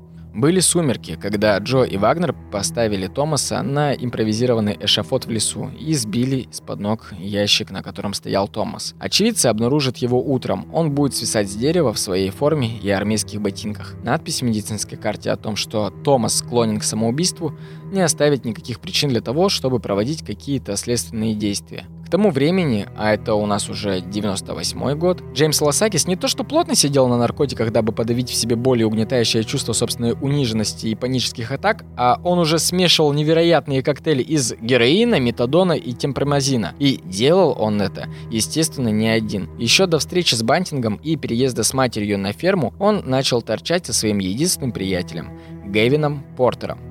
Гэвину 29 лет. Он водит свой старый седан и в свободное время вмазанный очень мило засыпает лицом вниз на любой приглянувшейся в доме Элизабет поверхности. К слову, сама Элизабет считает его вполне нормальным, добрым и отзывчивым парнем. И даже несмотря на то, что она периодически, приходя с работы, спотыкается об Гевина в коридоре, единственное, что она говорит сыну и его другу, пожалуйста, живите здесь, только не употребляйте наркотики в таких количествах вы понимаете, о чем я, да? Она уже даже не запрещает им, она просто просит вмазываться чуть-чуть поменьше. Элизабет действительно впустит Гевина пожить с ними, несмотря на то, что Джо ненавидит наркоманов и Джеймсу приходится постоянно прятаться от нового отчима. И чтобы вы понимали, насколько естественно протекала наркомания этих парней в доме, Джо несколько раз случайно натыкался своей задницей или ступней на неаккуратно брошенные иглы. Они типа как бычки от сигарет были повсюду. Я напомню, что тем временем в доме жило еще два несовершеннолетних ребенка. Естественно, в один прекрасный день Джона вся эта картина так так настоепиздило, что он даже не стал заморачиваться с какими-то там пытками или особой подготовкой к делу. Он просто позвонил Вагнеру, и они сели в припаркованную у дома машину, в которой уже спал Портер, и задушили его. Для Джо это было так просто, внезапно и естественно, как будто он решил вынести мусор со двора, хотя сам Джон примерно так и расценивал этот поступок. Наркоман в моем доме – это всего лишь мусор, от которого надо избавиться. Элизабет же во время убийства была на кухне, окно которого выходило как раз на припаркованную тачку Гевина. Но из-за того, что на улице была уже ночь, она не увидела, что в машине тем временем происходит борьба, в которой жертва отчаянно пытается отбиваться отверткой от ее нового мужа и его приятеля. Естественно, безуспешно. Когда спустя пару часов Джеймс Джеймс вернулся домой, то увидел, как расплывающиеся в ухмылке Бантинг и Вагнер едят китайскую лапшу из коробочек возле машины его друга. Джон, улыбаясь, подозвал мальчика со словами «Эй, а ну глянь, что мы тут сделали!» Бантинг молча протянул Джеймсу банковскую карточку его уже мертвого друга, мол, эти бабки тебе. Джеймс поначалу был в истерике, и Табиды на Джо не хотел принимать эти окровавленные деньги. Но мышление наркозависимого – это мышление наркозависимого. Друга уже не вернуть, а на эти деньги можно неплохо вмазаться.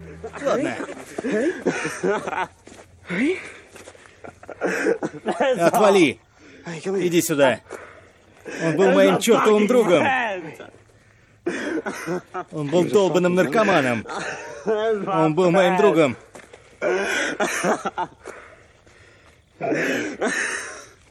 Ну, посмотри на меня. Что? Он был моим гребаным другом, а ты убил его. Твою мать, он это заслужил, приятель. Иди ко мне. Иди. Успокойся. Успокойся. Успокойся. Что если бы это была твоя мать? Что если бы это был один из твоих братьев, а? Он был моим странным другом. А также чертовым отбросом, правда? Гребный наркоман. Ведь так?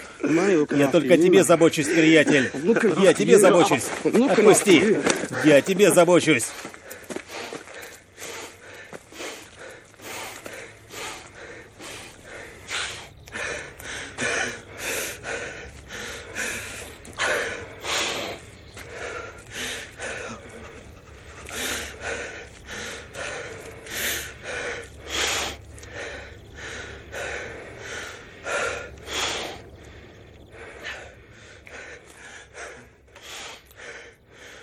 Когда ты успокоишься, нахрен, ты сделаешь то, что должен. Вот его карточка. Понял? Иди ты.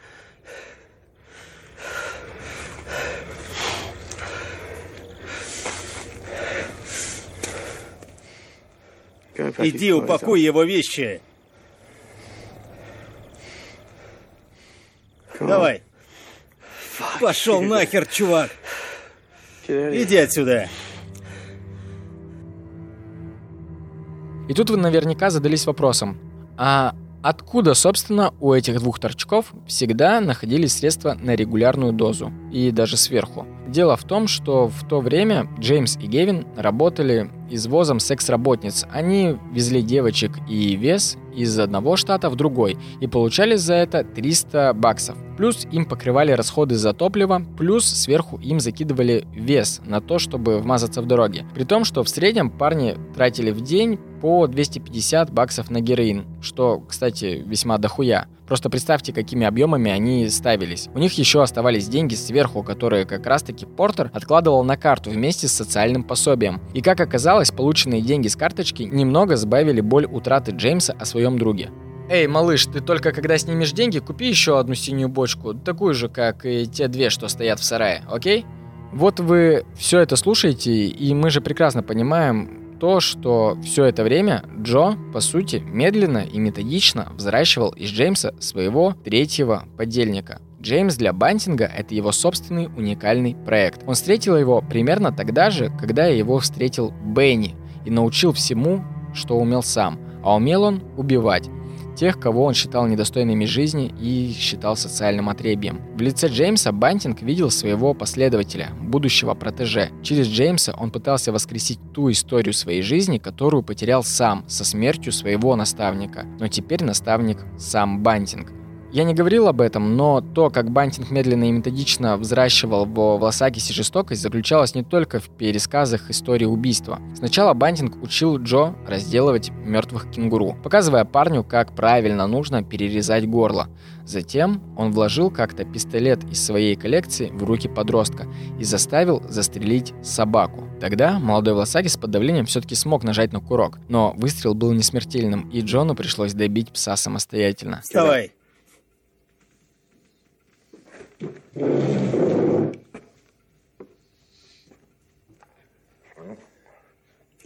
Ты хочешь научиться постоять за себя? Пристрели собаку. Давай, стреляй.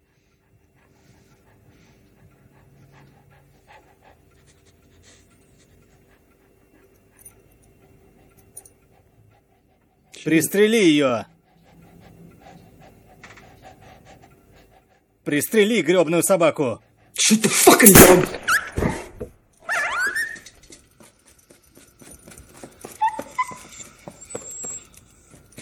dog! Собака еще жива.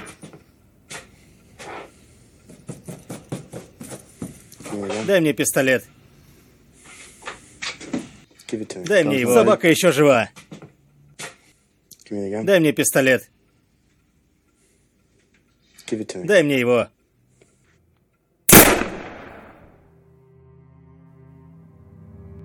Теперь с убийством Гевина Джон наглядно показал Джеймсу результат их деятельности. Труп в кабине тачки и выручка, которая упала в карман за проделанную работу. Пришло время перейти на следующий уровень. Джеймс крепко спал, когда его практически шепотом разбудил Джо и Роберт. Они подняли парня и приказали быстро и тихо одеться. Элизабет с младшими не было дома. В соседней комнате спал лишь Трой, к которому и вошли четверо мужчин. Роберт, Джеймс, Джо и Марк Хейден. Марк Хейден, к слову, почти всегда присутствовал почти при всех предыдущих убийствах. Просто он настолько тупой и пассивный, что о нем даже и сказать нечего. Вот и тогда он просто помог ударом разбудить Троя, схватив его по рукам и ногам и сонного в панике повести в ванну. Там Роберт застегнул на запястьях парня наручники за спиной.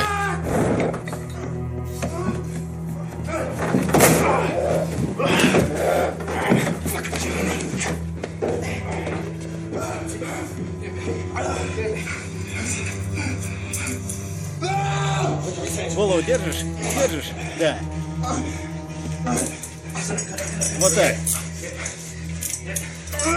Сначала строя срезали всю одежду, а затем ему начали наносить удары. Вагнер кинул удавку на шею парню и держал ее натянутой, пока Джо и Джеймс наносили удары по всему телу. Джо знал, что именно это дело должно стать первым для Джеймса. У него были личные счеты с братом за регулярные изнасилования в детстве. Да, когда мальчики были еще подростками, Трой неоднократно насиловал Джеймса, и Джеймс признавался в этом Бантингу. И Бантинг оказался прав. Джеймс действительно впал в ярость и спускал весь свой гнев ударами по лицу и костям Троя. Джо никак не мог этому нарадоваться. «Смотрите, мой мальчик совсем вырос. Теперь он убивает людей вместе со мной». Трою уже было тяжело говорить из-за заполняющей его лицо и полости рта смесью слюней и густой крови. Но Джо заставлял его говорить. Он заставлял жертву называть себя богом и придумывал пафосные прозвища остальным участникам садистских действий. Когда в дело снова вошли плоскогубцы, раздавливание пальцев ног и бесконечное тушение сигарет от тела, Трой умолял простить брата за все то, что он делал с ним в детстве. Он молился Бантингу как Господу Богу, прося его о помиловании. Джо купался в лучах такого признания. Но затем он достал диктофон, и в тот момент Джеймс осознал, что если его отчим решил записать слова брата на диктофон, то живым Трою уже не выйти. До этого момента Джеймс верил, что они просто проучат парня и отпустят, но Бантинг уже приказал Трою четко повторять на диктофон сказанные фразы. Позже, когда все дело вскроется, полиция и журналисты назовут эти записи «голоса с того света». Прошло очень много часов пыток, мы не знаем сколько точно, но для Троя точно прошла целая вечность. И когда Джо стал требовать у Троя пин-код от банковской карты, Джеймс понял, что конец уже близок, и не смог остаться в ванной. Его начало тошнить, и он вышел в коридор. Джо кричал вслед «Эй, вернись, пацан, мы еще с ним не закончили!» Еще одна из любимых фишек Бантинга перед убийством была дезморализация жертвы. Он включал на магнитофоне свою любимую песню «Selling the Drama», которая была гимном их группировки, пронзительно смотрел жертве в глаза и перечислял все свои предыдущие убийства. Клинтон Трейзис, Рэй Дэвис, Сьюзан Аллен, Майкл Гардиера, сучка Барри Лейн Томас, Тривиани Гейвин Портер, да, их убил я, малыш. На протяжении всего этого времени Вагнер держал натянутую веревку на шее Троя. Джеймс, так же как и его мать ранее, попытался ворваться в ванную, выхватить веревку и задушить уже брата, чтобы тот не мучился. Но тут не выдержала и лопнула сама удавка. Трой, еле живой, упал на пол.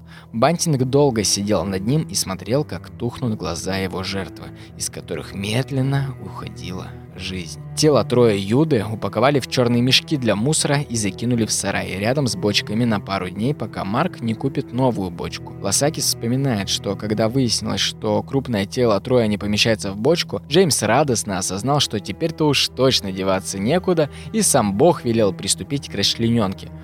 То, с каким увлечением и детским озорством Роб и Джо разделывали тело, можно сравнить, наверное, только с тем, как двое мальчишек лопатками ковыряются в песочнице. Там реально, чтобы вместить тело, было достаточно отрубить две ноги по колено и все. Но мужчин было уже не остановить. Они такие «гулять так гулять». Пока Роберт пытался научиться идеально срезать мышцы с кости, будто готовит филе, Джо игрался с только что отрезанными яичками бывшего пасынка. Он то в шутку кинет их в кого-нибудь из мужчин, то и стыкает их ножом. В общем, в Австралии явно знают толк в веселом досуге. Джеймса хоть и в прямом смысле тошнило от факта расчленения брата, но и горевал он по брату тоже недолго, потому что и его банковская карта со всеми пособиями перешла к нему. Какой там тосковать, когда можно купить впрок метадона и забыть все как страшный сон? Элизабет хоть и тоже сидела на сильных антипсихоактивных препаратах, но ее история с внезапным уходом сына так просто не отпустила, особенно после прослушивания автоответчика. Мам, это я, Трой. Мне надо уехать. Я больше не могу нахрен это выносить, мам.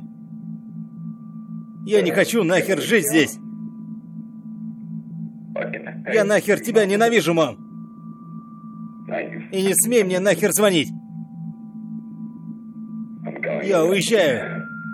Элизабет не будет подавать в полицию, ей просто придется поверить в то, что недолюбленный ею сын ее бросил и уехал навстречу новой жизни. Следующие три недели, до сих пор возбужденный после убийства Троя Бантинг, будет планировать свое новое убийство. Но вот незадача. Кажется, он уже расправился со всеми геями из списка, которых было проще всего убить, которых явно не будут искать. Но надо же что-то делать. Садизм над пасынком недоудовлетворил голод Джо, и тогда выбор пал на 18-летнего племянника Марка Хейдена, который жил в его доме. Ну, в смысле, в доме Марка, а не в доме Бантинга. В доме Марка вообще никто не работал. Все они жили за счет того, что у половины в семье была беда с башкой, а другая половина оформляла над ними опеку. Все их средства на существование – это бесконечные социальные выплаты. Вся их работа – это ходить время от времени в бюро и подавать новое заявление на эти самые выплаты. И Фред Брукс был не исключением, несмотря на то, что он сам получал пособие, потому что ему диагностировали шизофрению, так еще и внимание. Он получает пособие по уходу за матерью, у которой, я не знаю, блядь, что, поэтому просто приведу цитату. У нее хрупкое психическое здоровье, и она в высшей степени зависимая личность, что бы это, блядь, не значило. Но вы просто вдумайтесь, насколько там все плохо, что опекуном матери ставят ее сына шизофреника. Come on, вас ничего не напрягает? Но на самом деле Фред был очень позитивный малый, и вот 17 сентября 1998 года он отправляется на какую-то вечеринку и говорит своей матери, что, возможно, наконец-то ему удастся сегодня лишиться девственности. Мать же говорит, что она не хочет слышать о таких подробностях и отпускает радостного сына. На деле же вечеринка, на которую он отправляется, была лишь частью тщательно спланированного плана Джо Бантинга. Джеймс Лосакис забрал Фреда и повез его на ферму. Уже там, внутри, в гостиной, парни выпили, и Джеймс взял в руки наручники и закрепил их на своих запястьях. Затем протянул Фреду другую пару наручников. «Обмани его. Обхитри его. Я хочу, чтобы ты обвел его вокруг пальца. Пускай этот недоумок до последнего думает, что его будет ждать эротическое приключение. Пускай он сам наденет на себя эти браслеты. Фред так и сделал. И как только щелкнули замки на запястьях, в комнату ворвались Вагнер и Бантинг и потащили Фреда в ту же ванную, в которой тремя неделями ранее был убит Трой. Мужчины также срезали одежду с Фреда, но на сей раз Джо долго планировал, как перейти на новый уровень пыток, и он придумал как. На сцене появляется электрогенератор. Привет, Роберт Берделла. И знаете что? Помните, в прошлом выпуске я рассказывал, что Берделла в детстве любил переписываться с рандомными чуваками из других стран. У меня есть некое подозрение, будто одним из этих чуваков был Бантинг, иначе я никак не могу объяснить внезапную тягу Джо к подключению электрических проводов к яйцам Фреда. Смотри, Фред, эта штука умеет разгоняться от 0 до 260 вольт. Скажи мне, пожалуйста, ты насиловал ту девочку, сукин ты сын? Если честно, Фред даже не знал, о ком речь. Он никогда никого не насиловал. Но Бантинг не мог же просто так убить человека. Нет. Он, конечно, может, но для подкрепления собственного креда ему нужен был мотив. Оправдание, что он убил не просто ради удовольствия, а очистил город от очередного педофила. Фред говорит, что не знает ни про какую девочку. Бантинг поворачивает рубильник до максимума, Фред бьется в агонии, а его яички становятся похожи на грецкий орех. Фред тут же сознается. Вагнер тем временем тоже не скучает. Он включает воду в ванной, в которой лежит Фред, и вставляет ему в уретру зажженный бенгальский огонь. Я типа не придумываю, чуваки реально готовились. Вся ванна провоняла запахом жареной плоти, но Бантинг ничего не чувствовал. У него с самого рождения отсутствовало обоняние до того, как это стало мейнстримом в 2020 году. И он всегда просил друзей описать тот или иной запах. Бенгальские огни прогорали до кончика головки и сменяли друг друга. Бантинг же достал плоскогубцы и заткнул кляпом рот жертвы.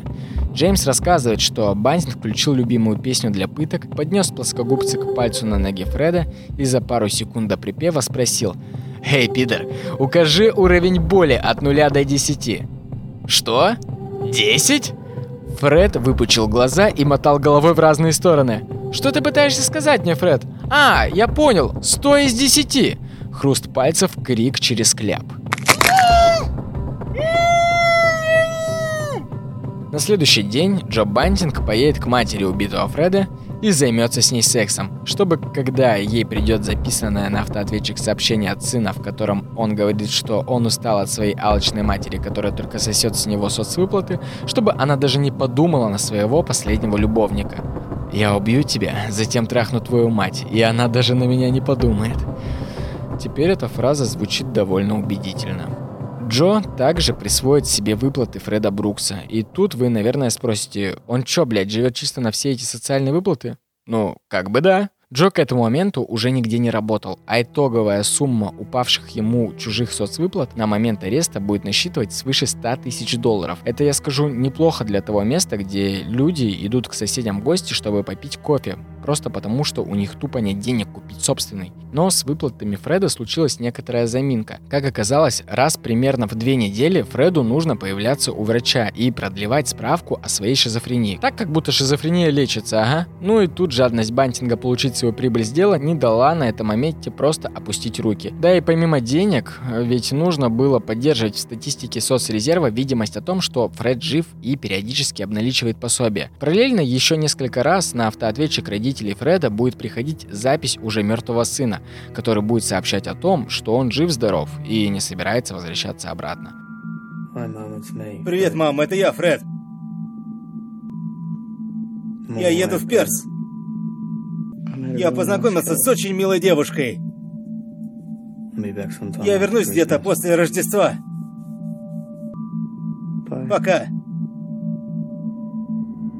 Джо заставляет Джеймса притвориться Фредом. Он рассказывает, как сыграть перед врачом шизофреника. И они вместе идут в другой филиал клиники, в котором Фреда еще никогда не видели в лицо. Там Бантинг представляется старшим родственником парня, а Джеймс пародирует шизофрению. И знаете что? Им твою мать верят. Они еще несколько месяцев будут ездить в клинику и продлевать соцвыплаты от имени Фреда. И как-то ночью они втроем, Вагнер, Бантинг и Власакис, заваливаются с выпивкой еще одному парню по имени Гэри. Ему 29 лет. Он имеет пособие по инвалидности, а еще он якобы латентный гей. Латентный гей, значит, да? Что дальше, Джон? Теперь мы будем убивать всех мужчин, которые выщипывают себе брови? Мужчины выпивают в гостиной будущие жертвы, но Джо пьет меньше остальных и остается вполне трезвым. В какой-то момент он взглядом дает сигнал Вагнеру, и личный миньон сразу меняется в лице и хватает шею Гэри в локтевой замок. У Гэри тут же начинается паника, он верещит с вопросами, что он такого сделал. Начинает задыхаться, и Бантинг приказывает Вагнеру ослабить хватку. Только Джо решать, когда умирает жертва. Это не должно закончиться быстро. Роберт бросает щуплого невысокого парня на матрас на кухне и пристегивает его наручниками. Лосакис несколько раз бьет Гэри в живот. Но, как он утверждает, делал это просто для галочки, чтобы Бантинг видел соучастие Джеймса. А Джеймс боялся, что если он не будет участвовать в играх отчима, то и его будет ждать учить жертвы. Ведь Джеймс до сих пор плотно сидел на наркотиках. Но маленький Лосакис не хотел на этот раз присутствовать на всех этапах пытки. Он смог отпроситься у отчима на вечеринку, и Бантинг его отпустил. Только перед перед этим отправил парнишку в машину за электрогенератором. Да, Бантингу тоже понравилась эта игрушка. Джеймс принес генератор и ушел заливать стресс алкоголем, но его быстро подменил приехавший Марк Хейден. Блять, я никак не могу избавиться от мысли, что эта троица под предводительством Бантинга это чисто трус, балбес и бывалый. Комедийные герои этих... Эм, как их там? Да, этих самых.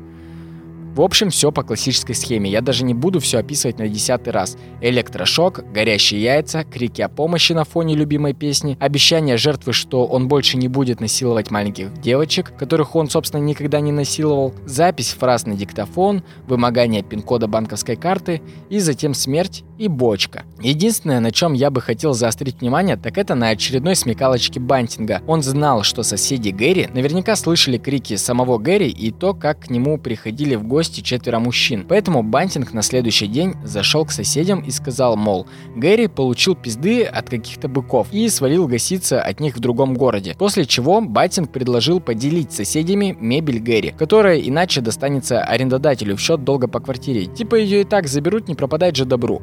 Соседи согласились и, естественно, после такого соучастия ничего не сообщили копам. Но копы и без того уже взяли Бантинга и Вагнера под негласный контроль. Их телефоны поставили на прослушки и даже выставили скрытое наблюдение за мужчинами. А все потому, что прошло уже больше полугода с пропажи Барри Лейна, и его мать подала заявление в полицию. Те, в свою очередь, обнаружили, что деньги со счетов Барри регулярно снимаются в банкоматах разных городов. Потом детективы прикинули, что еще несколько пропавших без вести людей продолжают снимать свои пособия. Но выдвинуть обвинения Бантингу полиция не могла, так как до сих пор не было никаких даже косвенных улик. Единственное, что они знали, что все пропавшие тесно общались с Джо и с Робертом, и что эти парни уже давно нигде не работают. Это вызвало подозрение, но прослушка телефонных разговоров ничего не давала. Никаких упоминаний убийств или пропавших людей, а выставленная слежка была настолько бездарной, что упустили из-под носа еще два убийства, одним из которых будет убийство Бетти Хейден. Да, вы не ослышались. Бетти, супруга одного из участников банды Марка Хейдена, тоже попадает под нож Бантинга. Только сам Хейден узнает это только после самого убийства. А случится это по двум причинам. По практическим и идеалистическим. Первое заключается в том, что Хейден сам признается Бантингу, что проговорился ранее жене в соучастии убийства Гэри, но Марк клянется Бантингу, что его жена будет молчать как рыба. Бантинг хоть и говорит Марку, что верит ему, но на самом деле это не так. Данный инцидент лишь послужит лишним триггером для Джо к тому, чтобы расправиться с ненавистной ему Бетти. У него были свои причины ее ненавидеть. Она была чрезмерно толстой, 115 килограмм, если быть точным, чего Бантинг не любил. У нее было 8 детей от разных мужчин, которых она разбросала по социальным приютам и родственникам, так как сама не работала и жила на социальное пособие. И плюс ко всему, она также имела огромное сексуальное влечение к самому Джону. Ходят слухи, что они все-таки спали пару раз, но я не думаю, что это так, ведь в своих поздних показаниях Лосакис процитирует слова Бетти в момент нападения на нее, а именно она сказала «Джо, что ты делаешь? Если ты хотел меня трахнуть, тебе нужно было просто меня спросить». Когда он ответил ей Отъебись, киска, ты всего лишь грязный шлак. Она в панике крутила головой и пыталась обратиться к другим двум мужчинам, стоящим возле нее. «Роберт, э, Джеймс, скажите ему!» Ответа не последовало. Тогда она начала кричать. «Отъебитесь от меня, ублюдки! Блять, мать вашу, не трогайте меня! Вы не сделаете мне больно, понятно?» Бетти с горем пополам затолкали в ванную и заставили принять душ под ударами Вагнера. Чтобы Бетти так не орала, Бантинг засунул ей какой-то носок в глотку и перемотал скотчем. Ее язык постоянно запрокидывался вовнутрь от паники, и она задыхалась. Но это ее не задушило. Бантинг снял кляп, поднес к Бетти диктофон и листок с фразами. «Читай это, сука, вслух и не вздумай ошибиться!» Бетти, захлебываясь текшей по ее лицу кровью, слезами и соплями, кое-как прочла написанное, а затем Бантинг накинул на ее шею веревку. Спустя 20 минут Вагнер и Джо стояли напротив ванны с мусорными мешками в руках. Место, которое только что пронизывали женские крики, погрузилось в полную тишину. С крана только тихонько падали капли воды на тело большой Бетти. И послышалось только Бля, да мы сдохнем, пока дотащим ее до тачки. Глава четвертая. Сноутаун. Само собой, Марк Хейден не мог не заметить отсутствие в своем доме лишних 115 килограмм. Бантинг тоже понимал, что его друг, скорее всего, очень быстро заметит, что с него ночью никто не стягивает одеяло на свою сторону. Поэтому Джо решил не медлить и позвать Марка посмотреть на свою жену в бочке. Вот как вы думаете, как он отреагировал, когда его друг сообщил, что убил его жену и теперь открывает крышку бочки, чтобы продемонстрировать, как он красиво утрамбовал ее тело? Все верно. Марк открыл крышку, а из бочки на него смотрели выпученные глаза Бетти. Марк лишь засмеялся и сказал что-то типа «Лол, она очень смешно там выглядит». Ну и, конечно, Хейден хотел узнать все-таки причину убийства своей супруги. Она же вроде не была педофилом. И тут, конечно, простите, но я не могу озвучить диалог никак иначе, как чем-то напоминающим пацанский цитатник.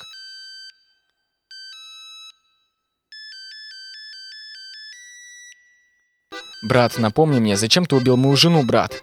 «Брат, понимаешь, просто когда тебя не было рядом, она хотела переспать со мной». «Это правда, брат?» «Я клянусь тебе, брат. Я просто уважаю тебя и желаю тебе счастья, брат, но я знал, что ты не сможешь сам это сделать, ведь ты слепо ее любил, брат, поэтому я ее решил убить сам вместо тебя, брат. Спасибо, брат. Да не за что, брат. Помни, брат, любви достойна только мать». Ну и, собственно, Марка такое объяснение вполне устроило. Оставался еще один моментик. Хоть Джо и не чувствовал запахов, но он понимал, что пять бочек в его сарае могут учуять другие люди. Поэтому, как только он узнал, что одним из его знакомых перепало по наследству помещение старого банка в соседнем городе, которое они собрались сдавать, Джо был тут как тут. Бантинг сообщил, что ему нужно помещение, чтобы хранить в нем запчасти для автомобилей и различную оргтехнику. А еще он уточнил, имеется ли там подвал. И да, подвал там был. Согласовав сумму сделки в 250 долларов, Бантинг, Вагнер, Хейден и Власакис загрузили бочки с инструментами в пикап Бетти и повезли тела в соседний Сноутаун. Сноутаун – это довольно маленький городок. Мы бы, наверное, назвали его деревней. Там, возможно, не наберется и тысячи человек населения. Все друг друга знают, но никто особо не обращал внимания на новых арендосъемщиков помещения старого банка. Мужчины как следует подготовили подвальное помещение под хранилище с бочками. Они заклеили вход плотным слоем полиэтилена, сделав в нем лишь прорезь для возможного выхода. Входили туда только в белых одноразовых комбинезонах, потому что им приходилось работать с большим количеством концентрата серной кислоты, которую они заливали в бочки с телами, дабы те наконец растворились появились. Воняло неимоверно, но Джон продолжал открывать бочки, любоваться своим детищем и просил парней описать запах разлагающейся плоти. Он радовался как ребенок, и ему не терпелось сыграть в любимую игру снова. Несмотря на то, что он прекрасно знал и о прослушке, и о том, что за ним ведется некое наблюдение, и хоть ночами он и ныл своей Элизабет, что его очень беспокоит слежка, но он уже просто никак не мог сдерживать свою одержимую зависимость в убийствах и пытках. Тем самым он уже не сильно отличался от наркозависимости независимого Джеймса. То, что для него ранее было идеалистической карой безнравственных растлителей, сейчас же стало обычной потребностью, для которой уже было все равно на степень виновности его будущей жертвы. Он звонил Джеймсу и требовал провести в логово в Сноутауне новую дозу, которую он сможет таки на какое-то время насытить выросшего внутри зверя. Этой новой дозой станет сводный брат Джеймса, Дэвид Джонсон – Молодой парень, 24 лет, старше Джеймса на 4 года. Они почти не общались. Джеймс лишь пару раз обращался к нему одолжить денег на чек Гердоса. Дэвид прекрасно понимал зависимость брата, хоть и никогда не употреблял сам, но все-таки выручал Джеймса, когда была возможность, прекрасно отдавая себе отчет о том, что ждать от наркомана возврата долга бессмысленно. Но в тот день, в начале мая 1999 Джеймс пришел к брату не с просьбой, а с предложением. Якобы в благодарность за помощь он поможет свести Дэвида с людьми, которые продают компьютеры всего за 200 баксов. Дэвид был в восторге. Он давно искал себе возможность приобрести компьютер. На дворе 99-й, и найти хоть что-то, умеющее выходить в интернет за 200 баксов, это сказка какая-то. Мало того, что Джеймс еще и согласился сам отвезти брата в Сноутаун и вернуть домой с новой покупкой. Всю Всю дорогу Дэвид то и дело благодарил брата за такой царский подгон. Джеймс молча вел машину, поглощенной тоской от осознания, что единственным подарком для брата сегодня будет лишь скорейшая смерть. Роберт и Джон уже ждали в здании банка, когда Джеймс вез брата на казнь. Телефонные разговоры Джо и Джеймса в момент ожидания и впрямь напоминали диалог дилера и наркомана во время ломки. «Ну что, вы там скоро?» «Да, да, мы едем, едем. Чё так долго-то? Давай быстрее, он с тобой? Ты взял его?» «Да, да, он со мной, не беспокойся, мы скоро будем». Как только братья вошли в зал банка, Дэвиду сразу прилетело ударом по затылку, а на его запястьях захлопнулись наручники. Дэвид думал, что это не самая удачная шутка от брата перед покупкой компьютера, но думал он так недолго, ровно до момента, пока ремень бантинга не стал затягиваться на его шее. Дэвид лежал скованным на полу, а Джо и Роберт наносили ему удары. Параллельно Джо выпытывал у парня пин-код от банковской карты. Когда Дэвид сообщил пин-код, Джо приказал Вагнеру и Власакису взять карту и сгонять на машине до ближайшего банкомата, чтобы проверить правильность данных. Вагнер нехотя, но согласился. Парней не было около часа. Бантинг остался один следить за Дэвидом. Но когда они вернулись, Джеймс увидел безжизненное тело брата с выпученными глазами, смотрящими вверх. Вагнер очень расстроился, что Джо Джон убил Дэвида в одиночку, не дождавшись друга. На что Бантинг начал оправдываться тем, что, мол, Дэвид посмел пнуть в живот своего будущего убийцы, и что, мол, Бантинг не выдержал такого неуважения и задушил бедолагу. И как говорил потом Джеймс, Дэвид вполне спокойно помещался в бочку, но Вагнер и Джо искренне изображали, что это не так. «Чуваки, смотрите, тут только ногу подогнуть, и он вмещается». Ну, не знаю, Джеймс. По-моему, придется все-таки резать. И они резали.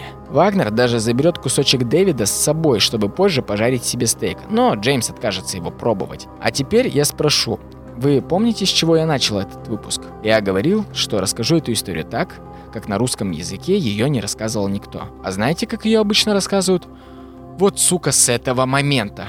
А именно с того, что спустя пару дней копы обнаруживают в Сноутауне пропавший внедорожник, пропавший без вести Элизабет Хейден. И да, конкретно ее копы прям начали искать, потому что не всем было на нее похеру. О ее пропаже заявил ее брат. Он такой, слушайте, она обычно не ходит никуда дальше супермаркета и холодильника. Я очень переживаю, найдите ее, плыз. И копы, найдя внедорожник на парковке, начинают узнавать у местных, кто же на нем ездит, и выясняют, что недавно на нем привозили какие-то бочки мужчину, арендовавшие помещение старого банка. И офицеры Сноутауна запросили у судьи ордер на обыск. Но, видимо, в Австралии все-таки законы отличаются от американских, и ребята все-таки решили лично заглянуть вовнутрь до того, как им выпишут обыск. Просто в Штатах, если полиция находит вещественные доказательства без ордера, или они были найдены до получения ордера, то все найденные улики в этот момент никак невозможно приобщить к делу в суде. А тут офицеры зашли себе, значит, в здание банка и все вроде ничего необычного не обнаружили. Но все-таки чем-то попахивало с подвала. Пустившись вниз, одному полицейскому стало сильно не по себе от запаха гнили, а второй все-таки прошел через полиэтиленовую занавеску и увидел шесть синих бочек. А в отдаленном австралийском городке полиция сделала жуткую находку. В заброшенном здании банка сотрудники вскрыли шесть бочек, полных разлагающихся человеческих останков. Дело было не только в количестве убитых людей, но и в том, как они были убиты. Это просто кошмар. На полу шесть бочек по 160 литров. Они плотно закрыты крышками. На них сверху сложены перчатки, пила и ножи. Также там лежали веревки, наручники, различные инструменты и электрогенератор, оснащенный зажимами. Конечно же, открыв одну из них, он узрел классический суповой набор, после чего всю следующую ночь группа криминалистов в респираторах и масках вытаскивали части тел из бочек и пытались сложить человеческую мозаику обратно, чтобы хотя бы понять, сколько там в сумме человек. Вот как рассказывал об этом один из полицейских. Когда мы вошли внутрь, там стоял такой ужасный запах, мы поняли, что имеем дело с трупами.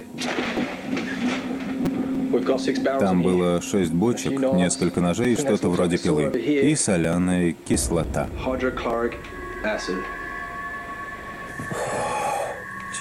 Кошмар. Настал момент, когда нужно было идти смотреть, но мне этого совсем не хотелось.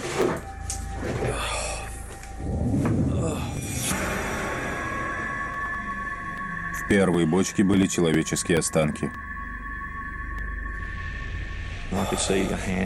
Я увидел руку и ногу, я открыл все бочки одну за другой. Ну и, собственно, всю четверку практически сразу арестовывают. Искать их долго не пришлось, почти все они были дома, и хоть аресту никто из них не сопротивлялся, но и говорить никто ничего не торопился. Они настолько не торопились давать показания ни за, ни против себя, что они говорят об этом до сих пор. Все показания давал лишь самый молодой участник банды, Джеймс Власакис. Связано это с тем, что у Джеймса из-за возраста, наркотиков и всего бэкграунда была более шаткая психика, на которую можно было надавить. Но нет, вы не думайте, что все данные Джеймсом показания были сделаны под давлением. Come on. Копы лишь намекнули парню, что вероятнее всего он, как и все, сядет на пожизненное. И если Джон и Роберт знали наверняка, что им уже точно не отмазаться и что они явно получат несколько пожизненных, поэтому и молчали, то Джеймс еще рассчитывал на снисхождение от властей и пошел на сделку со следствием, которая давала бы парню то же самое пожизненное, но с возможностью условно-досрочного спустя 28 лет отсидки. И знаете, когда тебе грозит пожизненное, то 28 лет звучит уже более обнадеживающе. Скованный наручниками, трясущийся от героиновой ломки парень ждал в комнате для допроса, затем попросил сигарету, затянулся и заговорил. Именно благодаря его показаниям мы знаем большинство деталей убийств. Именно поэтому больше всего мы знаем о тех убийствах, на которых присутствовал сам Джеймс – ну, либо Марк Хейден, которого судили отдельно от троицы, так как по факту в большей части преступлений он был лишь соучастником, либо свидетелем. И пока одни копы слушали долгий рассказ рыдающего парня, другие в составе группы криминалистов и археологов просканировали почву на участке Джона и откопали под бетонной плитой на заднем дворе остальные тела жертв. После чего, сопоставив все показания свидетелей, показания Джеймса, количество тел, а одного мы помним у нас не хватало, потому что он висел на дереве, но и это убийство в итоге смогли доказать. В общем, Вагнеру и Бантингу было предъявлено обвинение в убийстве 11 человек. Это только тех, чьи тела были найдены и о которых знал Лосакис. Причем судебный процесс приходилось немного откладывать, потому что стороне защиты нужно было ознакомиться с материалами дела. И тут адвокаты немного охуели, что им придется слушать почти 6 тысяч часов записей телефонных разговоров. Но я честно не уверен, что они и впрямь послушали хотя бы половину. Адвокаты такие, серьезно, как будто то, что они обсуждали по телефону, могло бы хоть как-то оправдать 8 тел в бочках. До Бантинга не спасло бы, даже если бы на пленке была запись, как ему дает приказ об убийстве отделения ЦРУ. Ну и короче, Бантинг получил свои 11 пожизненных. Вагнер – 10. Волосакис – одно пожизненное, с возможностью условно-досрочного. А Марк Хейден... Блять, кому вообще не похуй на Марка Хейдена? У него кореш жену в бочку законсервировал, алло. Эпилог. Я уже говорил в начале выпуска о том, насколько тяжело мне далось это дело. Если бы тогда, месяц назад, я бы знал, что берусь за дело, от которого я буду ловить выгорание за выгоранием, я бы, конечно, оставил его кому-нибудь другому. Но когда я начал погружаться в него все более детально, то стал понимать, что для меня на самом деле это совсем не история о шести бочках с телами. Может, со мной кто-нибудь не согласится, но для меня это история о 15 изнасилованных детей – часть из которых выросла, и одни, в прошлом изнасилованные дети, начали убивать другую часть в прошлом изнасилованных детей. Мне искренне жаль всех этих детей, включая даже того маленького Джона. И возможно это прозвучит цинично, но мне практически не жаль большую часть жертв бантинга. Нет, я ни в коем разе не оправдываю убийство, окститесь, а? То, что совершили Джо, Джеймс и Вагнер, это ничем не оправдываемая жесть. Но сорян, я, например, не испытываю жалости к чуваку, ебущему в трейлере собак и махающему письками перед детьми. Мне не жаль чувака, который бегает по улице в военной форме и угрожает ножом чужим питомцам. Мне не жаль бабу, которая нарожала, а главное разбросала повсюду своих восьмерых детей. Я ведь еще упускал множество подробностей, таких как то, что почти все дети из этой истории порой просто бегали голодные и чуть ли не босиком по улице, ночевали хрен пойми где, а единственным обедом у них мог быть лишь 15-центовый бургер за весь день. Ну come on, вы поняли. А также я не рассказывал вам о том, как Джеймсу угрожала педофильская комьюнити из тюрьмы Австралии, куда все-таки упекли его растлителя Пейна после дачи показаний. А, ну еще про жалость. Больше всего мне, наверное, было жалко Дэвида, который реально просто же хотел купить себе компьютер и вообще никак не соприкасался с окружением Джона. Ему просто не повезло оказаться сыном бывшего мужа Элизабет. Кстати, как раз таки пиком моей боли стала Элизабет Харви. Женщина, которая испытывала насилие с самого детства. Потом ее бросил первый муж и оставил с ребенком на руках. Второй муж насиловал ее и ее ребенка. Потом ее сосед насиловал ее детей. Потом она выясняет, что один ее ребенок насиловал другого ее ребенка. И в тот момент, когда она просто хотела получить свое гребаное образование, и вот когда она уже будучи на грани, наконец-таки она встречает мужчину, который, как ей казалось, наконец защитит ее и ее мальчиков от этого страшного мира.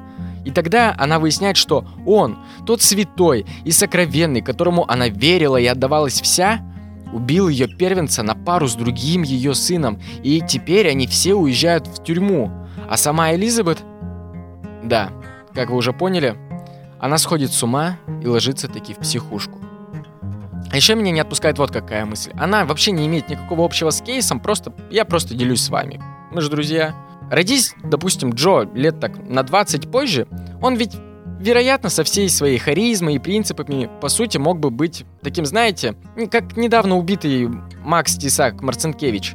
Он бы также вел свой канал на YouTube, издевался над педофилами на камеру, и ведь, заметьте, несмотря на очевидное зло, Сколько до сих пор у Макса поклонников, что, конечно же, весьма сомнительно, ведь сам Макс тоже был убийцей. И я уверен, что у Бантинга с его популистическими взглядами на самосуд тоже была бы аудитория и поддержка, ведь Бантинг, по сути, нуждался в одобрении. И все свои убийства он совершал в том числе с осознанием одобрения своих соседей, перед которыми он выступал на кухне и чуть ли не открыто заявлял об, обо всех убийствах. И ведь никто тогда из них не поднял панику и не набрал копом. Все все знали, но максимум, что они делали, это просто молчали.